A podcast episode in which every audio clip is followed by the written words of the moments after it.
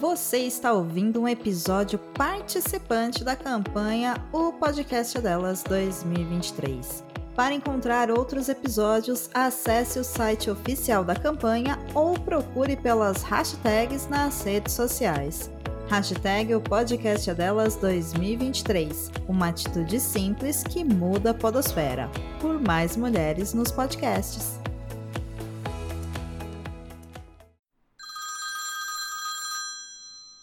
Chicas! Eu sou a Sara. Eu sou a Graça. Eu sou a Luísa e esse é o Ticas del Podcast.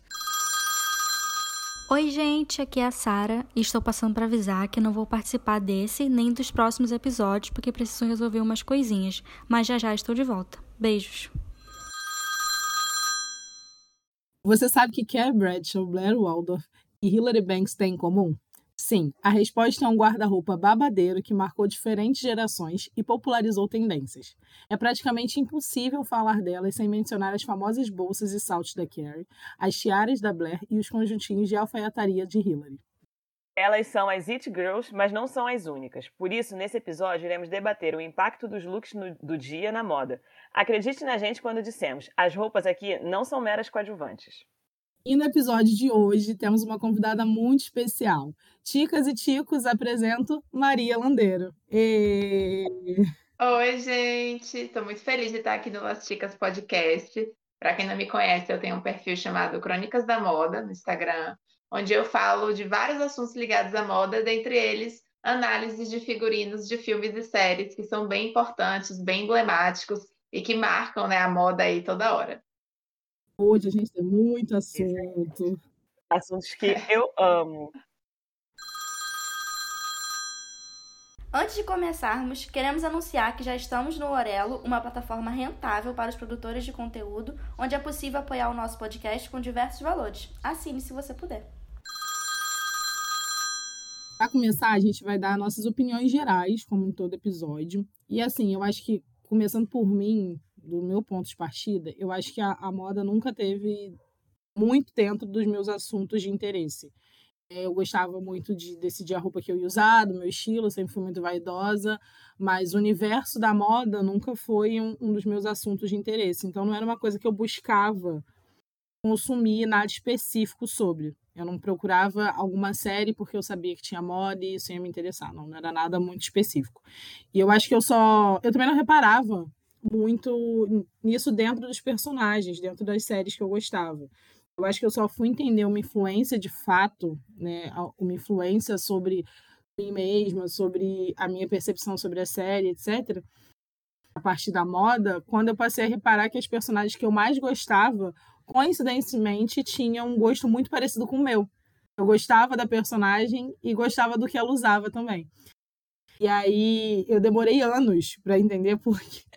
Ah, isso é até engraçado. Eu demorei anos para entender que era por isso que eu me identificava tanto com a Ashley. A gente falou da Hillary, eu amo as duas, mas eu me identificava muito com a Ashley Banks. Por quê? E eu não entendia, porque a Hillary é, é jornalista, né? Teoricamente era para me identificar com ela. Mas eu me identificava muito com a Ashley. E hoje em dia eu tô aqui usando mom jeans e jardineira. E a minha página no Pinterest está repleta de referências de looks que ela usou numa série dos anos 90, acho que para mim ficou super emblemática, porque o estilo da personagem conversa muito com o meu estilo, né? O Maluco no Pedaço tem muito disso, de looks meio atemporais e tal. Acho que foi aí que eu comecei a, a me ligar mais, que era uma coisa relevante, que eu me interessava. Então, eu sempre gostei do assunto, mas eu só fui prestar atenção mesmo nos looks e nas influências das roupas nas personagens, né, e fora da série, depois que eu entrei na faculdade, porque estudar comunicação você ver de tudo um pouco, né? E aí você tem a, eu fiz comunicação, eu fiz jornalismo, mas assim, metade da, da faculdade é com o pessoal de publicidade. Então você vê eles falando sobre semiótica, em toda a questão da narrativa para a construção da série, como isso vai impactar na, nas construções do look e tal. Então isso fez minha, minha perspectiva mudar e eu entender melhor o que, que eu estava assistindo e consumindo e quais são as, a influência das roupas nas personagens. É, isso foi um assunto que eu sempre gostei, assim, acho que desde muito novinha, quando eu via filmes, eu adorava ver um filme que tivesse uma roupa bonita. As roupas, por eu gostar de moda, né? As roupas sempre chamaram minha atenção. Então, quando eu vi um filme, desde um filme adolescente até um filme de época, que tinha uma roupa linda, eu ficava assim, já toda encantada. Eu me lembro que quando eu era pequena, não sei se vocês conhecem, passava na sessão da tarde direto um filme chamado Para Sempre Cinderela, com Drew Barrymore. Nossa, eu, eu amo. amo. Eu amo esse filme, ele é maravilhoso. Eu era assim, muito criança, eu tinha, sei lá, 5, 6, 7 anos quando ele passava, né? E toda vez que ele passava, eu ficava em casa para ver, porque eu amava aquele vestido dela do baile com as asas, né? Achava aquilo lindo, então sempre foi uma coisa que me chamou a atenção. E à medida que eu fui crescendo, fui me interessando por moda, fui pesquisando, eu fui, eu usei inclusive muito uh, os filmes e séries para aprender sobre moda, sobre história da moda, né? Então eu estudava e via ali, mais ou menos na prática, né? é, a roupa, a moda de uma determinada época. Então, assim, me servia muito de estudo também para aprendizado. E é um repertório, assim, enorme, né? Porque é, tem várias séries e de vários períodos diferentes que a gente vai até falar, né? Que, e tem vários estilos diferentes. Então, a, a, as séries e os filmes servem como um repertório enorme para quem quer estudar o assunto. Sem contar que elas são muito Acho que quando a gente pensou na, na ideia desse episódio, era justamente falar sobre como as séries e, e, os figurinos das séries impactam muito mais a nossa visão de moda do que a gente imagina. Às vezes a gente só está gostando de algum tipo de roupa porque para a gente é uma tendência, mas a gente não uhum. sabe que a tendência nasceu uhum. é, no audiovisual.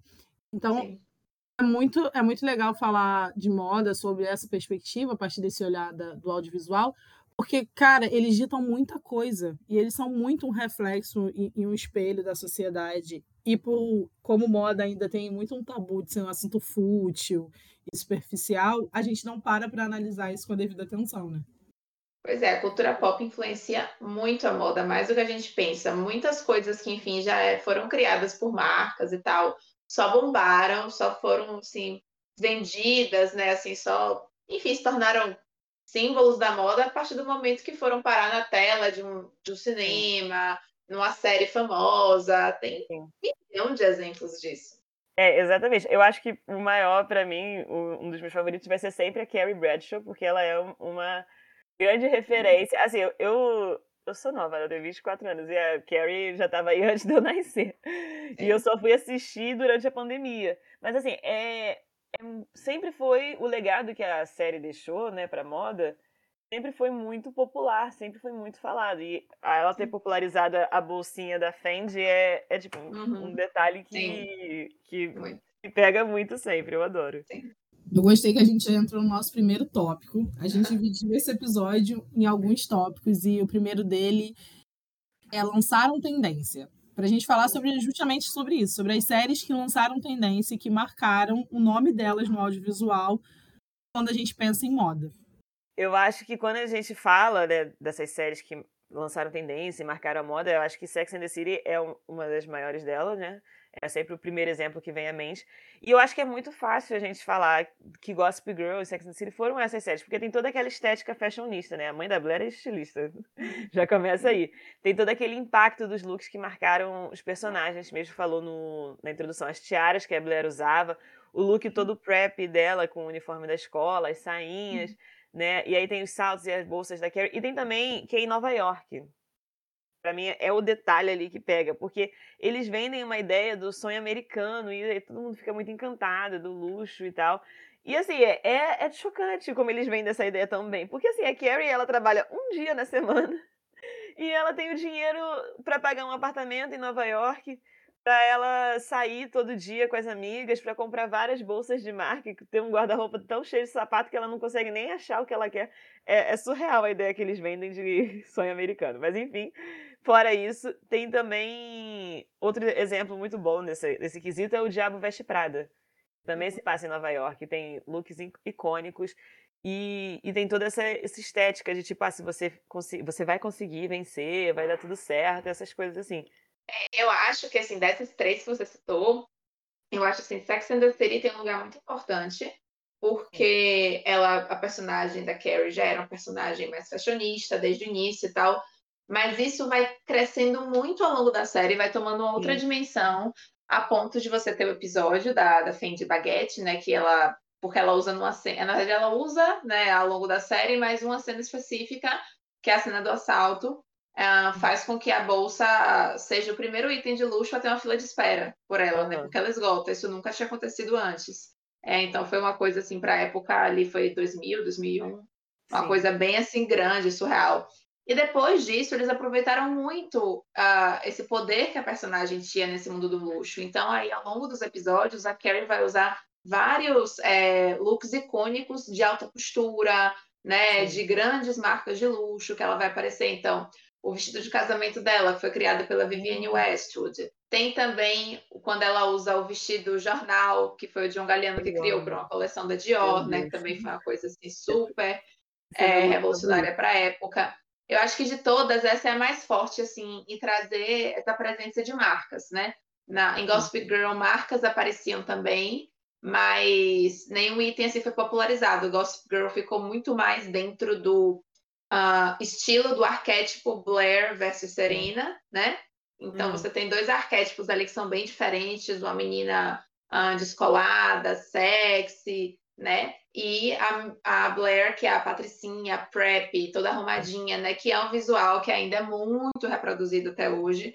Porque, Sim, inclusive, é um, foi, é um figurino muito inteligente, porque você tem peça-chave que torna fácil ele de reproduzir. O da Serena, você não consegue pensar numa peça-chave, você pensa mais ou menos no mood, no estilo. É. Mas o da Blair você tem a meia, você tem o sapato Mary Jane, você tem a tiara, você tem a sainha de prega, né? Então, você tem vários uh, elementos ali que facilitam você reproduzir aquele look. E o Diabo Veste Prada, talvez todos esses que a gente citou sejam mais realistas. Né? Porque é, não é uma coisa assim tão sonho, ela realmente sofre muito, a gente vê ela Sim. sofrendo, né? É, e os, os looks do Diabo Veste Prada são muito importantes, mas para mim ele mais importante do que o figurino é a história em si, é o, é o roteiro. Eu até penso, é um filme que eu gosto muito e que tem cenas maravilhosas, mas às vezes eu acho ele um pouco datado. Eu acho que se o Diabo Veste Prada fosse feito hoje, ele teria, assim, talvez um final completamente diferente. Mas é, é, um final talvez mais utópico, ou não, assim, acho que hoje a gente já acompanha movimentos recentes de é, grandes editoras de revistas de moda que foram demitidas porque as pessoas foram denunciar abusos no trabalho, que choravam no banheiro, né? Isso virou um grande escândalo, assim. Talvez se o Diabo Veste Prada fosse feito hoje, terminasse com Andy convocando uma revolução na Runaway, né? Com todos os assistentes da Miranda para tirar a Miranda e colocar o Nigel no lugar que está ali batalhando há tanto tempo, né? Para conquistar aquele posto. Mas é um filme com um final bem realista. No mundo real, é aquilo. Sim. Não, eu nunca tinha pensado nisso do que ele é datado, mas é real, porque é uma coisa que hoje acho que a gente não aceitaria tão bem se ele fosse lançado agora. Exato. É, é, um, é um filme bem maquiavélico, assim, os fins justificam os meios, né? Ela trabalhou Sim. com a chefe Carrasca, ela sofreu muito, ela, assim, teve a vida dela, o resto da vida social particular completamente prejudicada, mas no fim valeu a pena porque ela conseguiu o trabalho no jornal que ela queria, né? Além é... que eles humanizaram a Miranda, né? Tipo, parece que tudo que a Miranda faz é justificável porque ela tem um, um casamento que não tá dando certo, porque é. é, é Pois é, eu acho interessante a, a, humanização dela, porque assim, você de certa forma precisa explicar por que, que ela faz aquilo, é. mas independente, não justifica, né? Exatamente. É, é, é, um, é, um, é um, um o filme é, ele é bem realista nesse ponto, porque talvez na vida real isso ainda seja o que aconteça. Mas hoje, como a gente já teve esses movimentos, né, de muitas denúncias ligadas a, uhum. a, a, a, aos grandões abusos, da moda, né? É, aos grandões da moda e é esse tipo de abuso sofrido, né, por várias pessoas importantes. Talvez o, o filme tivesse outro final, até porque a, a Miranda tem esse momento de humanização e no final a gente sai achando ela o máximo. Tipo, ela é uma carrasca, mas ela é o máximo, porque ela consegue tudo que ela quer, passando por cima de todo mundo, sim. Mas ela consegue, sabe? Né? Olha como é que ela chega onde ela quer. Olha, nossa, ela faz do, do, amigo dela, do único que tá do lado dela, assim, Exato. E a gente continua é. gostando. Ela sai, tipo assim, a esperta, entendeu? Sim. Ainda tem um fator que eu acho que é muito importante, que a personagem é feita pela Meryl Streep, né? Então, assim, eu já tenho uma memória afetiva ali com a atriz. É, eu, eu amo Meryl Streep, é uma das minhas atrizes preferidas. Também. E aí você Ela já é sai com, com um negócio tipo, ah, é Sim, é você já tem uma certa afeição. É, é aí fica difícil de odiar, né? Eu é. acho que, que tudo que vocês falaram agora me lembrou muito um, um, fato que eu tinha pensado enquanto eu escrevi o roteiro, que é assim, toda a construção de narrativa de segurança dessas mulheres. Todas, essas, todas as mulheres e personagens que a gente lembra por serem icônicas em, em quesito figurino e moda, a gente tem sempre uma segurança absurda, porque a gente entende o status delas através das roupas. Eu lembro que quando eu vi os filmes de Sex and the City, eu sentia a Carrie tão confiante e parecia que assim, a vida dela era super mais palpável do que das amigas dela, porque ela estava o tempo todo se expondo através da roupa. Então, se ela tinha confiança para usar aquele vestido de jornal belíssimo no meio de Nova York, porque ela era uma pessoa de se confiar. E, cara, ela era absurdamente insegura, ela tinha vários problemas na vida pessoal. Eram vários, vários detalhes ali que a gente simplesmente ignora, porque a construção da personagem como alguém fashionista te passa muito mais segurança, cara. A Blair, por exemplo, a gente sabe que a gente olha todos os problemas de relacionamento que ela tem, todos os problemas familiares, todos os problemas de amizade, e ainda assim, o que a gente lembra é que ela pode estar sofrendo o mundo, mas ela está sempre sofrendo o mundo com uma tiara belíssima e muito bem arrumada. É que nem a vibes Rihanna, né? O que é que você faz naqueles dias que você não se sente tão confiante, tão maravilhosa, e você apenas finge. Exatamente. Eu acho que a moda na, nas nossas vidas tem muito esse papel. Eu mesmo, o dia que eu tô me sentindo para baixo, é o dia que eu mais me arrumo. É o dia que eu passo uma maquiagem mais chan, que eu uso um batom vermelho, que eu uso uma roupa assim realmente mais poderosa, porque eu preciso levantar minha autoestima. E eu acho que isso que você falou, é, Carrie é uma personagem que tem um estilo realmente bem uh, que a Blair, ela é arrumadinha, né? A Blair, a Patricinha sempre arrumada, mas a Carrie usa umas coisas diferentes, né? Umas coisas Exatamente. que talvez as pessoas julgassem muito ela na rua e dissessem que louca tá é. usando é. isso. Eu, né? Às vezes mas... eu assisto, eu fico, é, amiga, com essa, essa é. saia tule no meio de Nova York, eu acho que. Exato. É, aquele look da saia de tule é o mais básico dentro, dentro do guarda-roupa dela, aquele é tranquilo.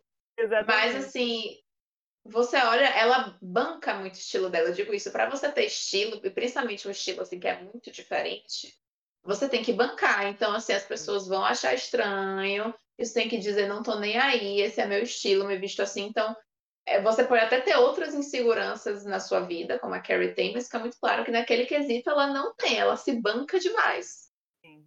Sim, é, é aí você cria toda uma, aquela consciência da personagem sobre o próprio estilo dela, passa uma credibilidade de quem ela é. Sabe? Com certeza. Pode não ser o seu estilo. O estilo da Blair. Mas você admira ela. Mas eu criei uma admiração. A Carrie não, não, é o meu estilo. Ela é muito mais criativa e extravagante do que eu sou na minha vida real. Mas assim, eu crio uma admiração absurda e uma identificação absurda com ela porque ela passa confiança a partir do momento que ela banca o estilo dela. É, é muito sobre isso mesmo, essa consciência da personagem.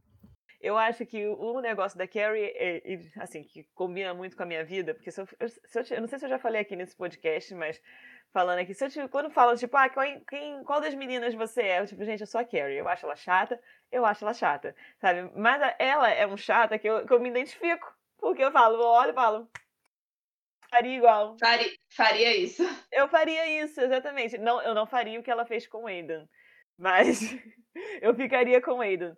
Mas eu, eu penso, faria isso. E aí, mas é, é muito disso, tipo, ah, eu tô na merda, eu tô aqui abraçando a merda. Mas, gente, eu vou sair com meu chapéu de cowboy e tá tudo bem. E tá tudo legal. Não, pelo menos eu não tô feia. Entendeu? Antes Exatamente, esse é o pensamento. É, é muito disso, e eu, eu adoro, eu adoro. Esse, do chapéu, esse dia do chapéu de cowboy me pegou muito. E assim, ainda nessa, nesse negócio de consciência do personagem, eu acho que um dos meus detalhes favoritos é que é, os looks, não só da Karen, né, mas assim, nas, nas séries em geral, eles são uma transmissão da personalidade do personagem, né? É, totalmente. Inclusive, é. eles mostram, às vezes, não só a personalidade, mas as mudanças que o personagem sofre, às vezes, Sim. um amadurecimento. Em é. muitas séries, isso é bem evidente. Sim. E você falou isso, tem tudo a ver com o meu próximo comentário, que é tipo, em um episódio de Brooklyn Nine-Nine, Que, assim, não é nenhuma das séries que a gente estava comentando, porque é um, é um, negócio muito simples. Mas o Holt, o Capitão Holt, ele usa. Ele é demitido da, da, da força policial, né? Ou ele tá passando por um momento difícil ali. E aí ele vai tirar férias no Havaí, se eu não me engano. E ele começa a usar umas camisetas irônicas. Tipo, um, uma camiseta amarela com um abacaxi e um, um, abacaxi com um biquíni fio dental escrito slut. E aí ele fica tipo, eu não sei quem é, sou eu, a slut ou eu, o abacaxi? E fica, dá uma, uma camada divertida para ele. Só que, tipo, não tem nada a ver com ele, porque ele é uma pessoa séria, ele fica com a cara fechada o tempo todo. Mas, tipo, tem tudo a ver com o momento que ele tá passando. Ele tá passando por um estágio de negação, que ele tá, meu Deus, eu não acredito que eu não sou mais capitão. E isso é maravilhoso. E ele usa várias camisas dessa no decorrer do episódio. Eu fico, gente, eu gosto bastante. E também, outro detalhe é Daisy Jones and the Six. Uhum. E eu tava no Twitter outro dia e eu vi o pessoal reclamando dos looks da Daisy. Que não tem nada a ver com a época, que não tem nada a ver com nada. Eu, tipo, gente, os looks da Daisy são idênticos à descrição do livro. Tipo, não, e tem muito a ver com a época, sim. Né? É, Inclusive, isso, que eu achei Foi também, uma série que foi muito elogiada nesse ponto de vista de caracterização, não só das roupas, mas uhum. também é, dos atores escolhidos, atores que tinham cara de atores de filmes de época, né? Porque eu, eu até ouvi essa discussão outro dia, a gente está acostumado a ver, tem certos atores que eles só fazem filmes de época. Né? Sim. É, e tem outros que transitam bem entre os filmes contemporâneos e de época, é. mas tem uns assim que você vê que quando vai para o filme de época não fica legal. Tem cara que sabe o que é um celular. Da, exatamente, foi isso que a gente falou no episódio desse de and the Six, não foi, Graça? Eu ia falar exatamente isso. Exatamente, porque é, é a minha nova iPhone. definição favorita. É tipo, essa pessoa tem cara de quem sabe o que é um iPhone. É tipo, minha, é. A Dakota Johnson, pra mim, ela tem muita cara de quem sabe o que é o iPhone. Ela não. É, não, mas aquele filme Persuasão é. É, é, aquele filme é o É, aquele filme é o E aí, ela, é. pra mim, é, é, tipo um dos maiores exemplos, diferente de, de todas as meninas que fizeram Adoráveis Mulheres. A, Sim, a, a, uma que é famosíssima por só fazer filme de época, praticamente, é Kira Nyler. Eu vi, é. inclusive, ela outro dia num filme é, contemporâneo, né, que não é de época, e eu achei estranhíssimo. Eu falei, gente, Exatamente. ela tá na época errada. Nesse momento de estranhar essa menina. Gente, é Sim. é impressionante. Pra mim, ela é tão marcada Sim. como uma menina é. que saiu dos livros de Jane Austen que eu não consigo encontrar ela em nenhum outro personagem Sim. sem causar Exatamente. Não, e a, a irmã dela em Orgulho e Preconceito é a Rosamund Pike, né? Se eu não me engano. É a que fez Garota, Garota Exemplar. Ela mesma, exatamente. E aí você vê, para mim, ela, ela é uma que transita muito bem. Isso porque... ela transita bem. super bem. Ela, ela, tava, ela é a Jane, lá em Orgulho e Preconceito, mas eu, eu não consigo assimilar que ela é a mesma pessoa de Garota Exemplar. E aí ela uhum. fez um filme que eu amei. Ai, eu não tô lembrando o nome, que ela é uma cuidadora, cuidadora de idosos, que é do Netflix. Ah, a gente gosta dessa desse filme. Você é, indicou ele, eu esqueci. Alguma coisa. E aí ela meio que. Ela é cuidadora de idosos. Tem toda uma questão com uma tutela lá dos Estados Unidos e tal. E aí ela acaba sendo a, a, a representante desses idosos para roubar eles. E é tipo, ela é super vilã nesse filme. E eu não consigo assimilar que é a irmã da Elizabeth Bennet em Orgulho e Preconceito. Então eu acho que ela transita muito bem. E eu concordo que os atores de Daisy Jones and the Six, eles também funcionam muito bem em, no de época. Sam Claflin funcionou muito bem em Daisy Jones e ele funciona muito bem num filme atual. Tá.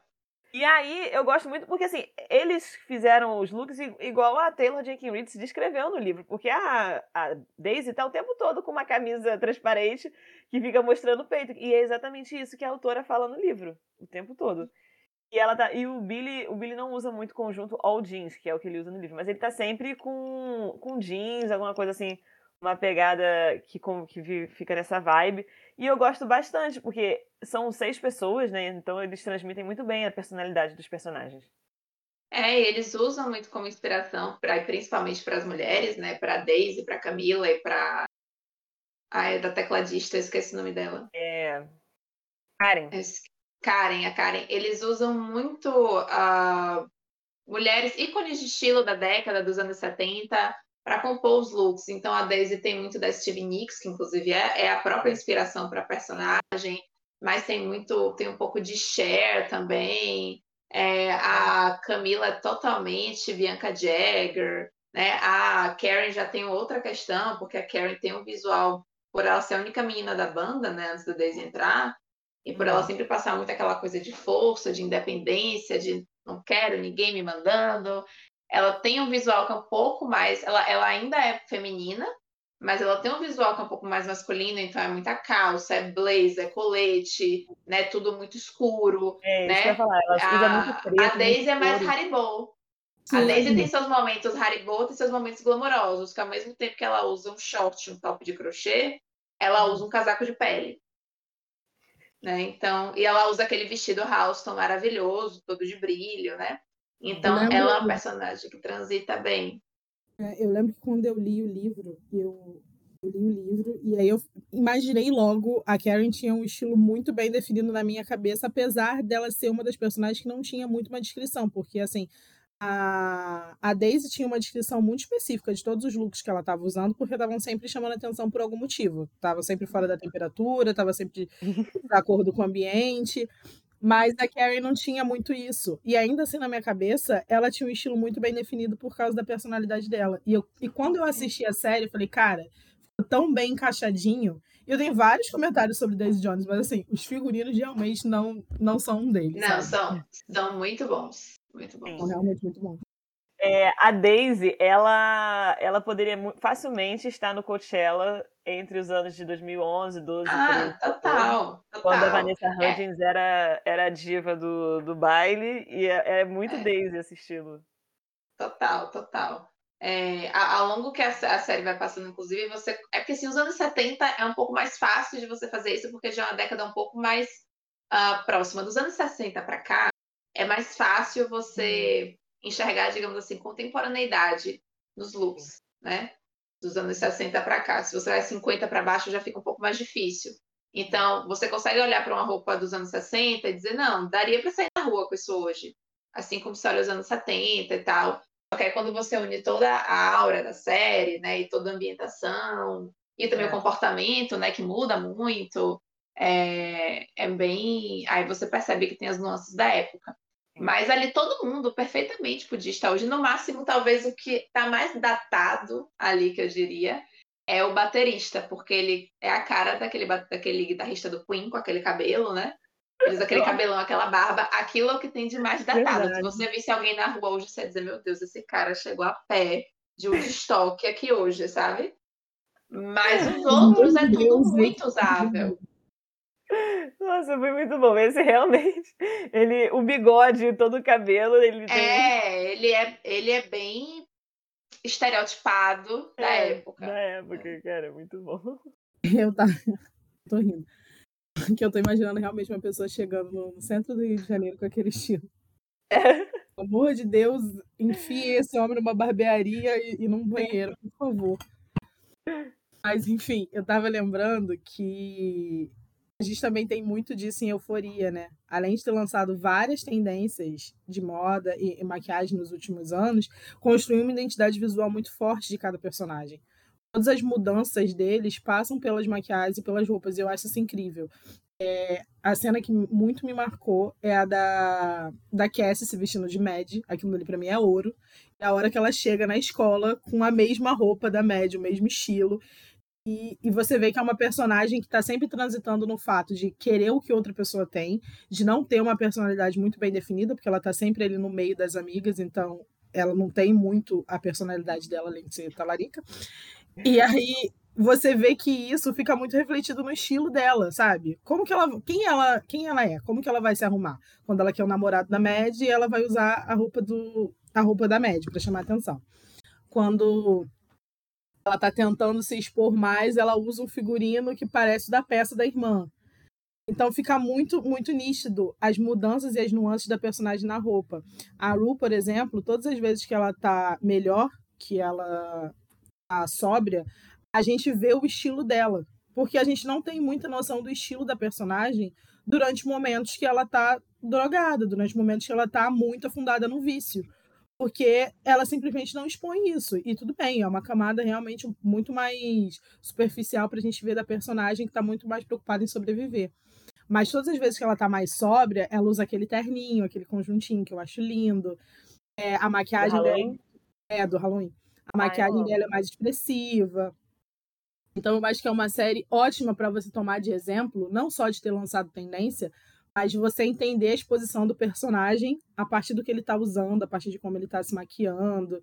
Eu acho que isso é ótimo, porque a tendência que quando eu estava lendo sobre euforia, quando a gente fez o episódio sobre, que eu vi que a série influenciou tanto nos Estados Unidos que as meninas realmente passaram a ir para a escola com aquelas maquiagens. As roupas não tanto, mas as maquiagens sim. E eu falei, cara, isso é absurdo. Porque. É, e...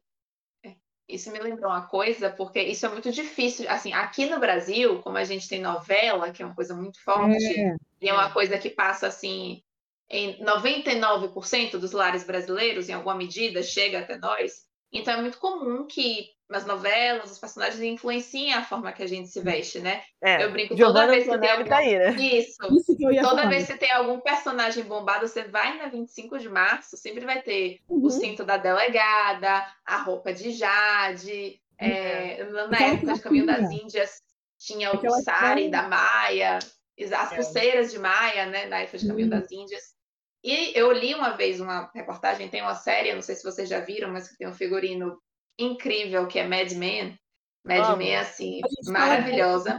É absurda, Mad Men é, é absurda. E aí eu li uma vez uma entrevista, uma matéria é, com a figurinista e tal, e ela dizendo que Mad Men foi uma das primeiras séries que é, influenciou, de certa forma, a forma como as pessoas se vestiam, e que isso era muito difícil na TV americana, porque lá você tem, enfim, um milhão de canais, né? As coisas são muito mais pulverizadas, é, você não tem, assim, um, a Globo e 99% é. assiste aquilo ali, aquelas novelas, não é tudo muito pulverizado. E a, a e... série tem também outro ritmo de novela, né? É, e ela encontrava. Massa. É, exato. E ela encontrava casais na rua vestidos parecendo Betty Draper e Don Draper, sabe? Então, assim, isso na época foi uma coisa muito forte, assim, ninguém, isso não tinha acontecido antes. É.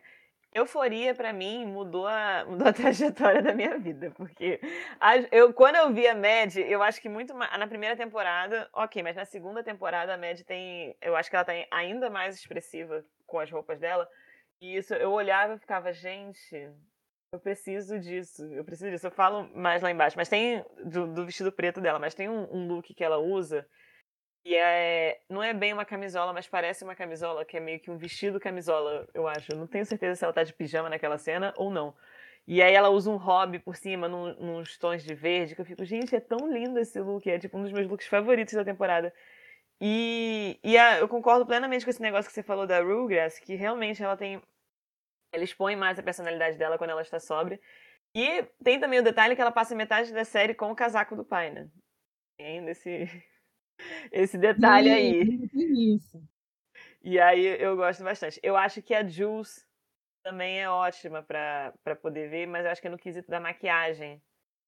E ela, ela usa muita maquiagem para se expressar. E eu lembro de ler que a maquiadora falando que quando ela tá muito feliz, ela usa as cores fortes e vibrantes e, e, e tá, tipo, com vários detalhes. E quando ela tá triste, ela só usa, tipo, um delineador, um, um, simples detalhe, assim.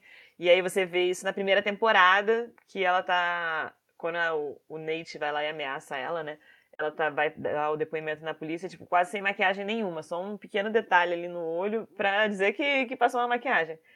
Mas eu gosto bastante desses detalhes de euforia. Eu acho que, assim, muita gente reclama da segunda temporada de euforia. Eu não sei, porque eu assisti junto, então eu tava ainda na euforia. Mas um detalhe, roupa para mim e maquiagem nessa série eu acho que funciona perfeitamente. Eu acho que eu gosto bastante. Acho que não tem, não tem erros assim. É, eu acho que além de euforia dos dias atuais, né, que a gente falou de séries que estavam no ar antes dos anos 2010, mas os dias atuais, né, trazendo para hoje em dia, Emily in Paris tem um, um grande efeito assim, Gossip Girl e Sex and the City, que curiosamente é o mesmo criador, né? Darren é. E eles vendem muito bem também a ideia de tudo é perfeito, a vida em Paris é, é maravilhosa. E eu tenho, eu acho que Emily in Paris, eu, não, eu tenho dúvidas se Emily in Paris vai ter o mesmo impacto que é. Gossip Girl e, é, e Sex and the City, porque é. eram séries que tinham um roteiro muito bom. e a gente pode convir que Emily in Paris é uma série visualmente linda, Exatamente. mas o roteiro é pobre. Não, eu preciso fazer um desabafo, porque quando eu vi a primeira temporada, eu fiquei decepcionadíssima no chão. Eu me lembro que na época eu escrevi uns textos para o Medium, e eu até escrevi, eu falei, gente, porque assim, por ter Lily Collins, que é já uma atriz consagrada, ela já fez muita coisa boa. Que então, transita tava... muito bem também no passado e presente. Muito. Então, assim, eu tava esperando uma coisa. Por exemplo, o roteiro de Gossip Girl é sofisticadíssimo. Você tem ali várias tramas acontecendo, várias problemáticas. É um roteiro muito bom, né? Então, eu tava esperando algo nesse sentido. E quando eu vi o que foi, eu fiquei assim... Que era pífio. Gente, eu fiquei assim decepcionadíssima no chão. Você já falou tão mal dessa série nesse é. podcast. Tão mal. Pois é, a gente nunca fez um, eu fui... um episódio, mas estamos sempre falando Exato. Mal. Aí quando eu fui ver a segunda temporada, eu já fui ver tranquila, porque eu já sabia que eu não podia esperar muito do roteiro, mas que visualmente é lindo. Porque realmente a fotografia é linda, é. os looks são lindos. Eles têm ali três personagens femininas e até os personagens masculinos também. Todo mundo, né? assim, lindos. Todo mundo. Lindos é, não, esse é todo mundo muito bem definido, o estilo comunica alguma coisa, né? Eu me lembro que o, os figurinos da Emily foram muito criticados no início, porque ela vira, tipo, uma blogueira de moda, né? E as pessoas diziam, é. ai, mas como é que ela é blogueira de moda vestindo essas roupas? Ela é cafona, né? É, ela não é... Acho, ah, eu acho é, que ela é... É, é justamente para isso. É, mas a Carrie não é cafona. Eu acho que é, o lance da Emily é porque justamente como a, a série é, traz um, uh, é, Paris versus no, é a cultura de a cultura europeia versus a cultura americana. Então você vê que a Sylvie é, é a personificação da elegância, assim como a Camille, né? A Camille já tem um traço mais fashion, mas a Camille é muito elegante. Né? Então, elas são parisienses, francesas e tal. A Emily é americana e a Emily é deslumbrada. A Emily chega lá, ela não é ninguém. Ela vai é, ela vai se tornar famosa no Instagram compartilhando a vida dela em Paris, né? Então ela vai virar é, a Emily in Paris, vai ganhar muitos seguidores e ela passa essa, essa sensação de total deslumbramento com aquele mundo. Tem uma cena que eu acho que é na primeira temporada que ela sai assim, gente, ela tá com a bolsa Chanel, com a capa do celular Chanel, com um colar Chanel, sabe, completamente grifada dos pés da cabeça, querendo exibir todas as marcas do mundo. Então, passa muito essa imagem de deslumbramento. É, que é, os famosos aqui, quando eles querem fazer alguma coisa, tipo, ah, tô usando É, marca. tipo, bota o cinto com GG da Gucci desse tamanho, assim, exatamente, sabe? Né? Então, ela, então, dentro desse, conte desse contexto, em termos de figurino, é muito bom o figurino dela, é maravilhoso. Porque realmente passa essa imagem de deslumbramento que é a personagem. Entendeu? Ela é completamente deslumbrada, ela tá encantada com aquele mundo né? Então, eu acho figurino incrível. Todo o trabalho artístico da série é maravilhoso. Eles gastaram todo o dinheiro nisso e deram o roteiro para o estagiário fazer.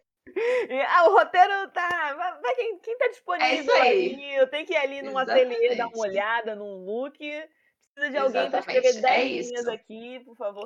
Porque, assim, é, é, exatamente o que você falou. É, visualmente, a série é linda. Aí, quando eles fazem aquela cena, assim, a torre no fundo e a Emily lendo a carta que escreveu pra Camila, eu falo, gente, tá lindo de se ver. É Mas, lindo, pelo é amor de Cristo, o que que eu tô vendo?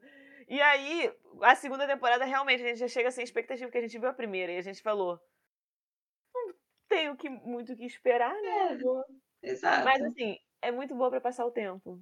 Muito, muito, tá ótima. Você tá assistindo assim, sem nada para fazer. Ah, tô sem nada para fazer num domingo, tu vai, assiste e, e é. fica. Ah, Cara, ainda assim não me pegou, nem para passar o tempo. As críticas é, foram é, tão grandes que nem para passar é, o tempo ela conseguiu. Eu também fiquei assim, porque eu falava, velho, ok, você pode ter uma série para passar o tempo, mas não precisa ser assim. Porque sabe o que mais me incomodou Exatamente. na primeira temporada? É que ela não muda, no sentido assim, nada afeta ela.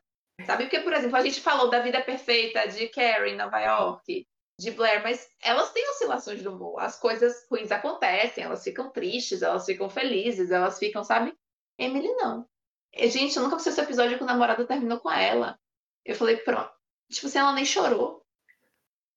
Não, ela só parou no meio da praça e ficou tipo. Essa é minha Sabe? vida agora. Eu me lembro naquela primeira temporada que tem um episódio que ela é demitida, que eu falei, não, agora ela vai. Agora e, ela tipo, vai deslocar, agora ela vai. E ela ali, sabe, tipo, segurando a onda. Eu falei, gente, essa menina não é real. Exatamente, ela não sente, ela não entra em contato com as emoções. Mas aí, se a gente quiser uma camada mais profunda da personagem, uhum. a gente pode analisar pela ótica que ela tá em negação. Ela tá querendo esconder ali. Mas eu acho que assim, ao longo. A, a, é, não, é nem profundidade, mas assim, essas oscilações, tipo, se eu me lembro que acontece a questão do namorado, eu falei, gente, não precisa mostrar ela sofrendo, não é uma, tipo, uma série de drama. Mas sei lá, mostrava ela chorando com um cara de lencinho em volta, e o Gabriel vinha consolar ela, e aí você já tinha, né? Um casal ali já servia, mas não completamente ignorar, entendeu?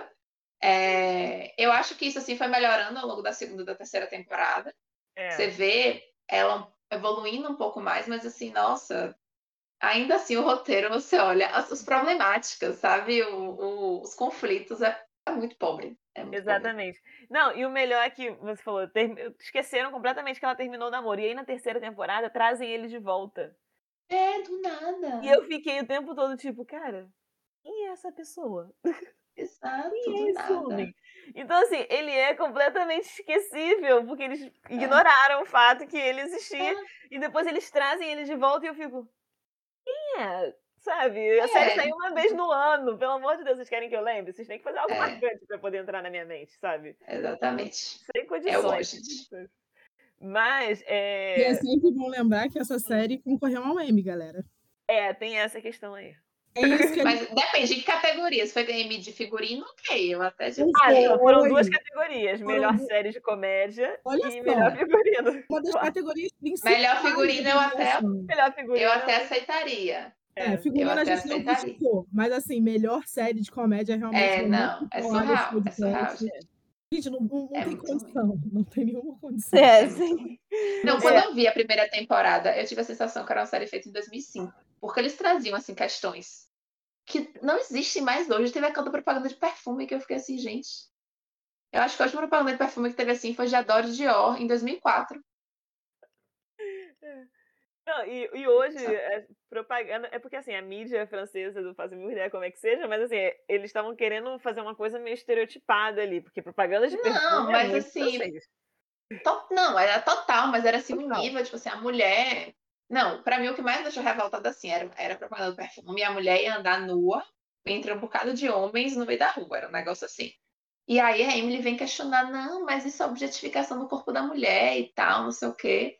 Aí a Sylvie tipo, descontrapõe ela e fala alguma coisa assim, não lembro, tipo, ah, esses feministas, alguma coisa. Eu falei, mas gente, o feminismo nasceu na França. tipo assim. Eles não, não era estereotiparam ela... o suficiente.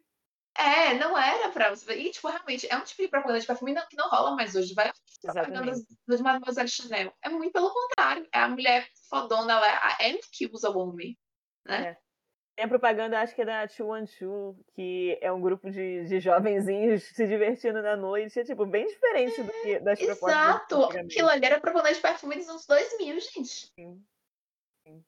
Ah, enfim. a primeira temporada é bem é nitidamente que é bem séria para americano ver, entendeu? É, exatamente. Totalmente. É essa a maior crítica da série, né? Que é tipo, é algo que eles fizeram, americanos fizeram sobre a França, estereotiparam para americano ver. E a gente fica tipo. Pra americano ver, porque só vai fazer sentido para eles, pra, pra gente. Eles, é. Exatamente. Merda. Mas aí eu lembro também que teve um comentário sobre a melhor pizza de Chicago, alguma coisa assim, que gerou controvérsias até pros americanos. Aí fiquei tipo, aí quem vocês querem agradar? Aí fica difícil. É, é, fica, difícil. difícil. Você tem que escolher suas batalhas, entendeu? Exatamente. Você quer, quer agradar alguém? Eu acho que esse é o funcionamento que a gente tem que ter. Não, tem, tem que ter um público, né? Eu acho que é justamente agradar, assim, visualmente. Visualmente é, gente, é, só, é, uma coisa para você só olhar, entendeu? Pra você é, você olha não Exatamente. escuta, você não, não absorve nada. Foi o que, foi que a Maria falou. Eu acho que assim, a série que eu preciso passar tempo tem que ser tão ruim assim, ela precisa ser tão é. ruim. É. Então, eu vou lá uma série dos anos 2000 que, que tem diálogos pobríssimos. Acho que eu tenho ainda um, a justificativa de que ah, é o contexto da época. Eu posso é. assistir sem peso na consciência. É. Não, é, não tem nada a ver com figurino aqui, essa série, mas falando de série para passar tempo que não precisa ser ruim, eu nunca. Eu nunca é uma série ótima para você passar o tempo. É. Eu terminei a quarta temporada chorando. Assim, lições de vida. Porque. Mas assim, é ótima para passar o tempo. E não é ruim, gente. Não precisa realmente Sim. ser ruim, entendeu? Pode ser algo bem trabalhado. E o meu último comentário sobre a Emily é que assim, ela se veste muito bem, mas ela trabalha muito pouco. Sabe? Eu, eu, acho até que não, porque assim, meio que o trabalho dela é muito dinâmico. Então você vê que às vezes ela tá, tipo, uh, no desfile de moda, o trabalho dela, uhum. ela tá em tal lugar, o trabalho dela. Eu, eu nem tô indo nesse ponto, sabe? De ela ter essa. Porque a série é a glamorização da vida em Paris, como é. The City é a glamorização de Nova York, Gospirou também. Ok, eu não tô nem questionando isso. Mas é porque realmente as problemáticas são assim, então, muito. É, é tudo muito vazio, sabe? É tudo muito. Muito pequeno, sabe? Aham, uhum, entendo. Eu tenho certeza que eles estão fazendo uma tempestade num copo d'água. Gente, mas é isso. Entendeu? É só isso, entendeu? É só isso. É só isso. É. é. Agora que a gente chegou na metade do episódio, chegou a hora do nosso primeiro quadro. E no quadro de hoje eu quero saber três séries, três cenas e três looks que marcaram vocês de alguma forma. Como eu joguei assim, para dar tempo de vocês pensarem, eu vou ser a primeira e depois eu passo a bola em diante. Eu acho que, assim, a primeira cena que me marcou muito, eu sou muito fã de Maluco no Pedaço, né? Eu já falei isso aqui várias vezes nesse podcast. E uma cena que me marcou muito é um dia que a Hillary, a Hillary, ela perde um noivo em um Maluco no Pedaço. E logo de, todo mundo acha que ela vai morrer e ficar muito mal e ela fica, mas depois ela já deu a volta por cima. E ela tem um encontro, tem um, um episódio que ela tem um encontro e ela aparece com um vestido preto ele é lindo, é absurdo. Eu acho que é o vestido. Cara, eu tenho um sonho de levar esse vestido a alguém e falar assim: por favor, faça igual para mim. Eu quero ficar desse jeito. Ele é bem curtinho e a, o, o topo dele, assim, né? A parte de cima dele e, e as mangas são em tule. Então é uma coisa absurda de linda. E eu lembro que quando eu assisti, quando eu era criança, eu fiquei fissurada. Quando eu reassisti o Maluco no Pedaço pela milésima vez, eu continuei fissurada. Então é, me marcou muito. Ele é um little black dress, como a gente, como, como chamam, né? Nas séries. E aí, igual da, da Lady Diana e o vestido preto dela de vingança. Sim. E me marcou muito. Então eu sou fissurada nele. É, é o primeiro a primeira série, cena e look que eu escolho. Acho que o segundo é em Euforia. A, a o estilo da Mad não é tão parecido com o meu, ele é muito mais a Luísa nesse caso. Mas ela usa um, um, conjuntinho lilás. Não é nem um conjuntinho, né? Eu acho que é um look.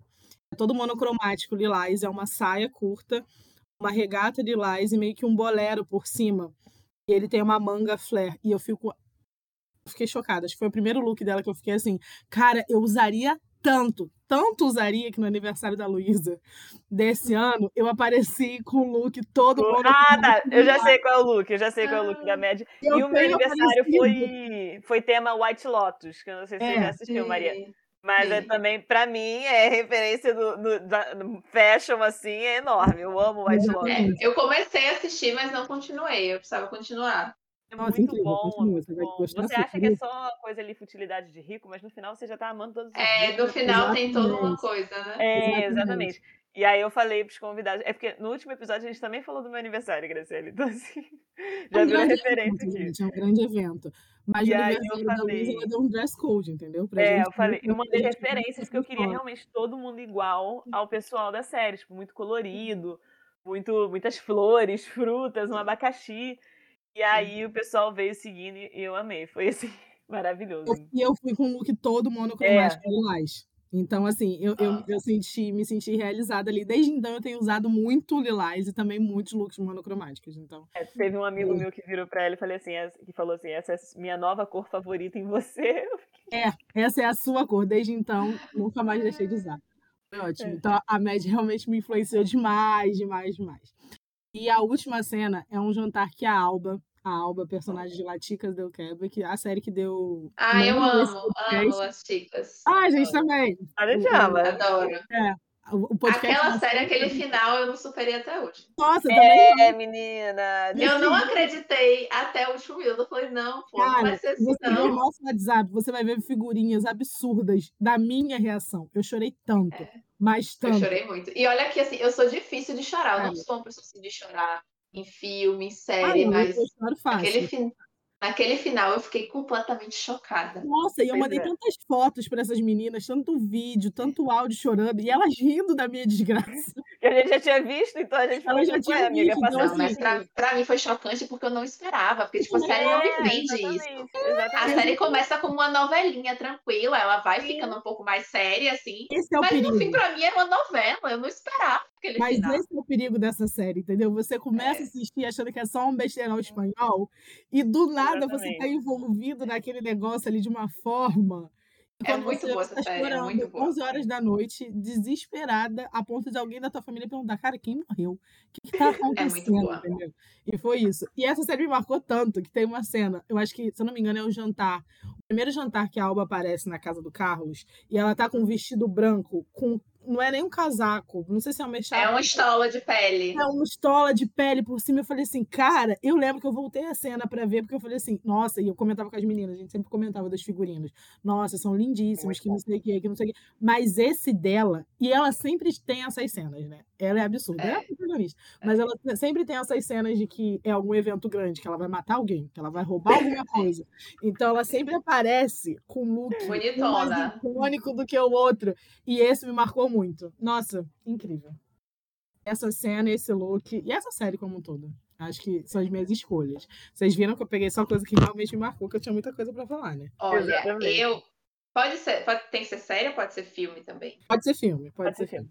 Não, É porque pra mim, porque tem algumas séries assim que eu gosto muito da, da semiótica, da, da é, do, do que a cena tá passando e como aquilo casa com o figurino da personagem, mas não necessariamente é um figurino que eu amo. E tem filmes que o figurino eu amo, que é eu não tenho como, ó, vou começar com um filme porque eu não tenho como deixar de falar do Grande Gatsby, que é assim um filme que é um deleite pra mim. A gente. Eu ama. amo eu amo todos os figurinos e amo, assim, a, a estética do filme. Eu acho que a cena que eu mais amo é a cena que a, a Daisy aparece pela primeira vez, que ele abre aquela sala com as cortinas voando e ela bota os dedinhos com os anéis, assim, pro sofá. Eu acho aquilo... Aquele figurino todo é maravilhoso. Eu não sou incapaz de escolher um, mas fica aí registrado. É, Agora, falando de cenas específicas de série, eu gosto muito ah, do vestido preto e branco que do Gambito da Rainha, que é a última, uma das últimas cenas, que é quando ela vai jogar com aquele jogador, Uhum. né, que é o poderosão, e ela ganha dele, e ela vem com um vestido tipo tubinho, né, uma modelagem um pouco mais evasê, que era um, um grande hit dos anos 60, né? E ele é preto e branco, né? Ele tem os triângulos assim, preto e branco, que combina com o jogo de xadrez e é um vestido lindíssimo, super usável. Hoje, quando ela chegou, eu falei, gente, mas usaria assim fortemente. É, não, ela tem um guarda-roupa também maravilhoso que eu Que mostra muito uma evolução legal. É, Outro que eu gosto muito, que aí é mais a combinação do look com o momento da série, é de Mad Men, que é. Acho que tá no último episódio, nos últimos episódios, que a Peggy é uma das personagens que tem uma evolução mais legal, né? Em termos de figurino e, enfim, de amadurecimento da personagem e tudo. E aí tem umas das cenas assim dos últimos episódios que ela chega para trabalhar na agência grande. E assim, ela começa a série com uma secretariazinha, uma menininha pacata, cheia de coisa, e ela vai crescendo muito. Então, nesse episódio, ela é 69, né? Então as coisas já estão assim muito para lá, né? Já, já aconteceu mais de 68, já aconteceu, enfim, várias coisas, já tá ali, tá beirando o movimento hippie quase. E ela chega para trabalhar com cabelo curtinho, acho que ela tá com um cigarro na boca, óculos escuros, segurando um quadro assim, que é um quadro super diferentão, e ela está de mini saia. E ela tipo, anda pelo corredor da agência, assim, tipo, super segura e tal, não sei o quê. E eu acho a combinação do look dela com a mini saia, o que aquilo representava, com o novo momento de empoderamento dela, maravilhoso. E deixa eu ver se, tem, se eu lembro de outra. Tava olhando aqui. Mas acho que. eu- Ah, e aí só para citar mais um filme, que aí é, é um figurino, que é um figurino simplérrimo, mas que me marca muito, que eu amo. É Marion Cotillard, de Meia-Noite em Paris uhum. que é um filme que eu amo, é o filme da minha vida. Eu indico, inclusive, para todo mundo no Crônicas da Moda, todo mundo que romantiza o passado, eu disse, gente, vocês vão ver Meia-Noite em Paris, tá? Depois vocês voltam. Que é um vestido branco bem simples que ela usa quando tá passeando com, com o cara lá, eu esqueci o nome do, dele, do personagem. Assim, passa aquela vibe francesa despretensiosa e ao mesmo tempo muito chique. Eu amo, inclusive, a bolsa que ela tá nessa cena. Eu amo, eu acho essa cena assim, ouro. E os figurinos desse filme também são muito bons. Lindos, eu, lindos. Eu aprendi a amar esse filme. A primeira vez que eu vi, eu odiei. Odiei, achei horrível. Falei, pelo amor de Deus, é frustrante para mim. Mas por quê? Porque eu sou realmente uma pessoa muito nostálgica. É apegada. É. Aquele filme, eu me lembro que com aquele filme, quando lançou, um bocado de gente disse que achou chato. Aí eu não fui ver. Aí eu fui ver anos depois em casa. Eu falei, gente, esse filme é maravilhoso.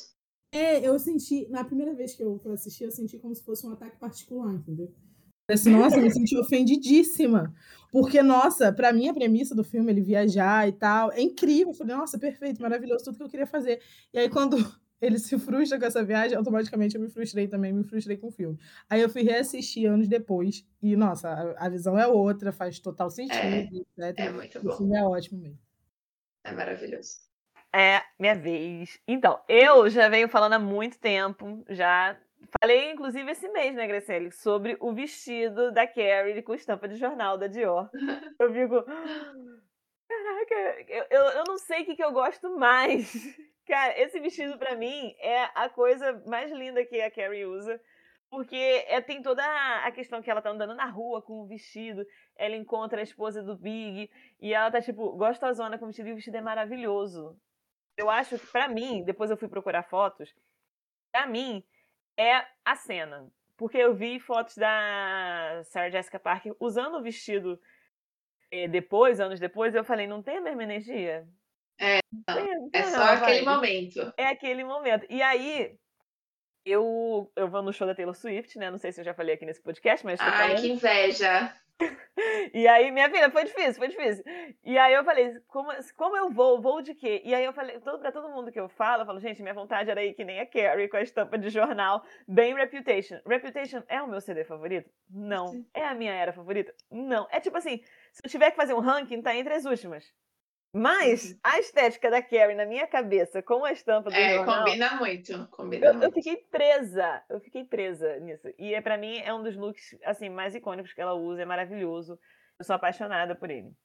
É, eu falei lá em cima, lá em cima né, anteriormente que Euforia mudou a trajetória da minha vida, mas a, o vestido que a Mad usa na segunda temporada é preto, recortado, que depois eu vi que o estilista falou que tinha sido feito para Kim Kardashian, e eu fiquei, gente, que isso? Duas coisas completamente diferentes, entendeu? Não, não ia caber ali, não, dá, não consigo visualizar. E esse vestido é maravilhoso. E eu lembro que eu, eu tô procurando ele já faz mais de um ano, que a temporada saiu ano passado, né? Eu tô procurando ele há muitos anos, assim, algo pare... há muito tempo já, algo parecido, que, que me lembre um pouquinho da estética do, do vestido, que a Shen, a Shen nomeou como. Ai, como é que. Eu não lembro agora, acho que é Year 2000, que é W2K. E aí. Uhum. Eu não sei se se fala assim, mas como é uma leitura em inglês, eu acho que seria assim, né?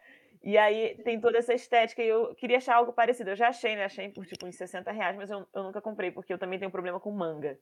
Eu sou, às vezes eu sou muito calorenta. E aí, como o vestido já é todo recortado, e aí ele vem com mangas, eu fico tipo, qual é o ponto? Eu vou sair, as costelas tá nua, mas o braço tá coberto, e aí eu não comprei por conta disso. Mas eu fico, tipo, namorando esse vestido por muito tempo, ele é muito lindo, é, tipo, mudou a trajetória da minha, do meu estilo, provavelmente. E o terceiro é um vestido preto que a Rachel usa na festa de Halloween em Friends, a Rachel é incrível como a gente ainda não mencionou a gata aqui. Porque ela é um, um ícone fashion dos anos 90 Sim. também, tem o corte de cabelo, as roupas que ela usa, ela trabalha com moda, né? Ela ia para Paris até trabalhar lá na Louis Vuitton, enfim, várias questões. E ela, eu amo os looks que ela usa, mas esse vestido preto que tem tipo uns detalhes na frente, a tomara que caia, justo, que ela usa para festa de Halloween, porque ela não quer se fantasiar, eu amei. Eu amei. Eu amo, eu amo fantasia, mas nesse momento ela foi muito eu. Eu, eu fico tipo, Representou muito. Ela me representou, eu me senti assim, contemplada. Eu falei, caramba, Rachel, eu queria tanto, tanto. E, e assim, eu tive uma fase que eu já fui muito mais viciada em Friends, eu já assisti umas duas ou três vezes, então eu acho que se eu tivesse um cabelo liso, eu teria cortado o cabelo que nem o dela também. Tipo, em plenos anos 2020, Sim. eu com o corte Rachel, entendeu? Eu acho que eu Mas foi um corte que ficou super em alta hoje. É, é tá corte anos 90 em camadas, Sim. o que mais tem é isso. Sim. E aí, eu, mas assim, eu não tenho cabelo liso, então no meu eu não sei se vai ficar tão. É, não, no meu também não ia ficar legal. É, tão característico assim, se um olhar e falando, caraca, o corte Rachel. Então, não, assim, não, não ia não ia, não iam, não, tem, não iam ter essa referência que eu ten- do que eu tentei fazer. Mas eu acho que assim, ela, ela é um grande ícone fashion pra mim. Quando eu assisti a primeira, a segunda vez, eu, ama, eu amo as roupas dela. E já que a gente falou de diferença, eu queria dizer, a Mônica também, ela tem um estilo maravilhoso, entendeu? Mas a gente foca muito na Rachel, mas a Mônica muito, também. muito próximo do que eu gosto, tá? A Mônica Exatamente, tá exatamente. muito no meu Pinterest. Nossa, Aquele vestido vermelho que a Mônica usa, não lembro agora qual é o evento, mas é um vestido vermelho que ela usa que ela fica maravilhosa. Gelsinha, não é? É, Ele é incrível, é gelsinha. lindo. Aquele do, o que eu usei no Natal que você passou aqui em casa tem muita É. essa mesma vibe. Porque eu Sim. vi, eu vi o vestido do Pinterest e falei assim, ai, queria tanto passar o Natal com um vestido bem vermelho, bem Mamãe Noel. E aí eu vi esse vestido e logo depois eu vi o anúncio na loja que eu gosto. Eu falei assim, cara, eu acho que é um sinal divino. É um sinal pra você comprar, pra ser. É o meu momento. Pra passar o ser Natal de vermelho. Noel e Mônica Geller ao mesmo tempo. Mônica, que é uma personagem que eu gosto muito, que a gente já falou várias vezes nesse podcast, que é a minha personalidade, né? Sim. Tem tudo de mim. Sim, eu falo que. Da Miranda também, né? Que o seu personagem é a Miranda de Sex and the City. Mas o estilo da Miranda já não tem nada a ver com o meu, absolutamente nada a ver com o meu. É, ela é mais. Ai, como é que é a palavra? Esqueci. Uma pessoa Ela é que tra... poder, poderosona. É, exatamente. Tipo office look, que ela tá sempre de blazer. É, agora eu tenho começado a usar. É, eu, eu entrei numa. Esse ano eu entrei numa fase da alfaiataria absurda, né? Então, assim, minhas Eu calças. amo alfaiataria, eu adoro. Eu sempre, eu, eu sempre gostei, mas assim, nunca foi algo que eu queria investir de fato. E aí, esse ano eu decidi que eu ia investir. E, caraca, me sentindo. eh, Parece que eu encontrei a luz no fim do túnel. Gente, mas me sobe um poder, me, me dá uma estabilidade. É powerful look. Aqueles dias ruins, entendeu? Sim, É. você bota alfaiataria. Nossa, realmente. Aí agora, tá vendo como eu me perco no personagem? Falei, Miranda não tem nada a ver comigo. Talvez eu esteja chegando na fase da minha vida onde eu esteja encontrando a Miranda dentro de mim. É. Você tem que se Chegou conectar com a sua. Miranda interior. É, Exterior, chegou né? No caso, interior já conectou, que é A a interior tô personalidade. conectada. É. É, agora que a gente finalizou o quadro, a gente pode ir para o nosso próximo tópico. E eu tenho que parabenizar a Graciele pela criatividade em dizer que a verba estava alta, que é o nome do quadro. Tava altíssima. A verba Tava tava muito alta. altíssima. E são séries que possuem, assim, um, um figurino que realmente é muito caro. Com- que marcaram, por exemplo, The Crown, que é uma das séries que, que. Caríssimo. É muito cara. Tipo, The Crown é a série mais cara da Netflix. Então, assim, você Sim. vê. Eu gosto, já que a gente mencionou The Crown, eu gosto que, assim, nessa temporada. Quarta, na terceira temporada, que é o casamento, que é a Emma Corrin ainda, eles fazem o vestido todo da, da Diana, que é icônico, né? É Sim. assim. Uma- uma- A temporada. A temporal não, desculpa. É, ele não é temporal, mas ele é um retrato perfeito de um tempo, sem dúvida. Sim, exatamente. Minha mãe casou mais ou menos na mesma época que a princesa Diana e o Charles, e ela usou também as mangas bufantes ali. Eu não tinha pensado nisso, mas agora que você falou, veio logo a foto de casamento dos seus pais, e é muito. Caraca, a maior demais. inspiração da época, entendeu? E aí, eu gosto que eles fizeram o vestido todo e eles não mostraram o casamento. A única cena que tem é ela nas- nesse salão, assim, de costas, aí você vê o véu, né? E o vestido. Ela se arrumando, né? É, exatamente. E é a única cena que tem. Eu fico tipo, É, eu, na, época, na época, eu li uma entrevista dizendo que eles não quiseram reproduzir a cena do casamento porque já é uma cena muito reproduzível, Sim, né? Tá aí no exatamente. YouTube pra qualquer um ver.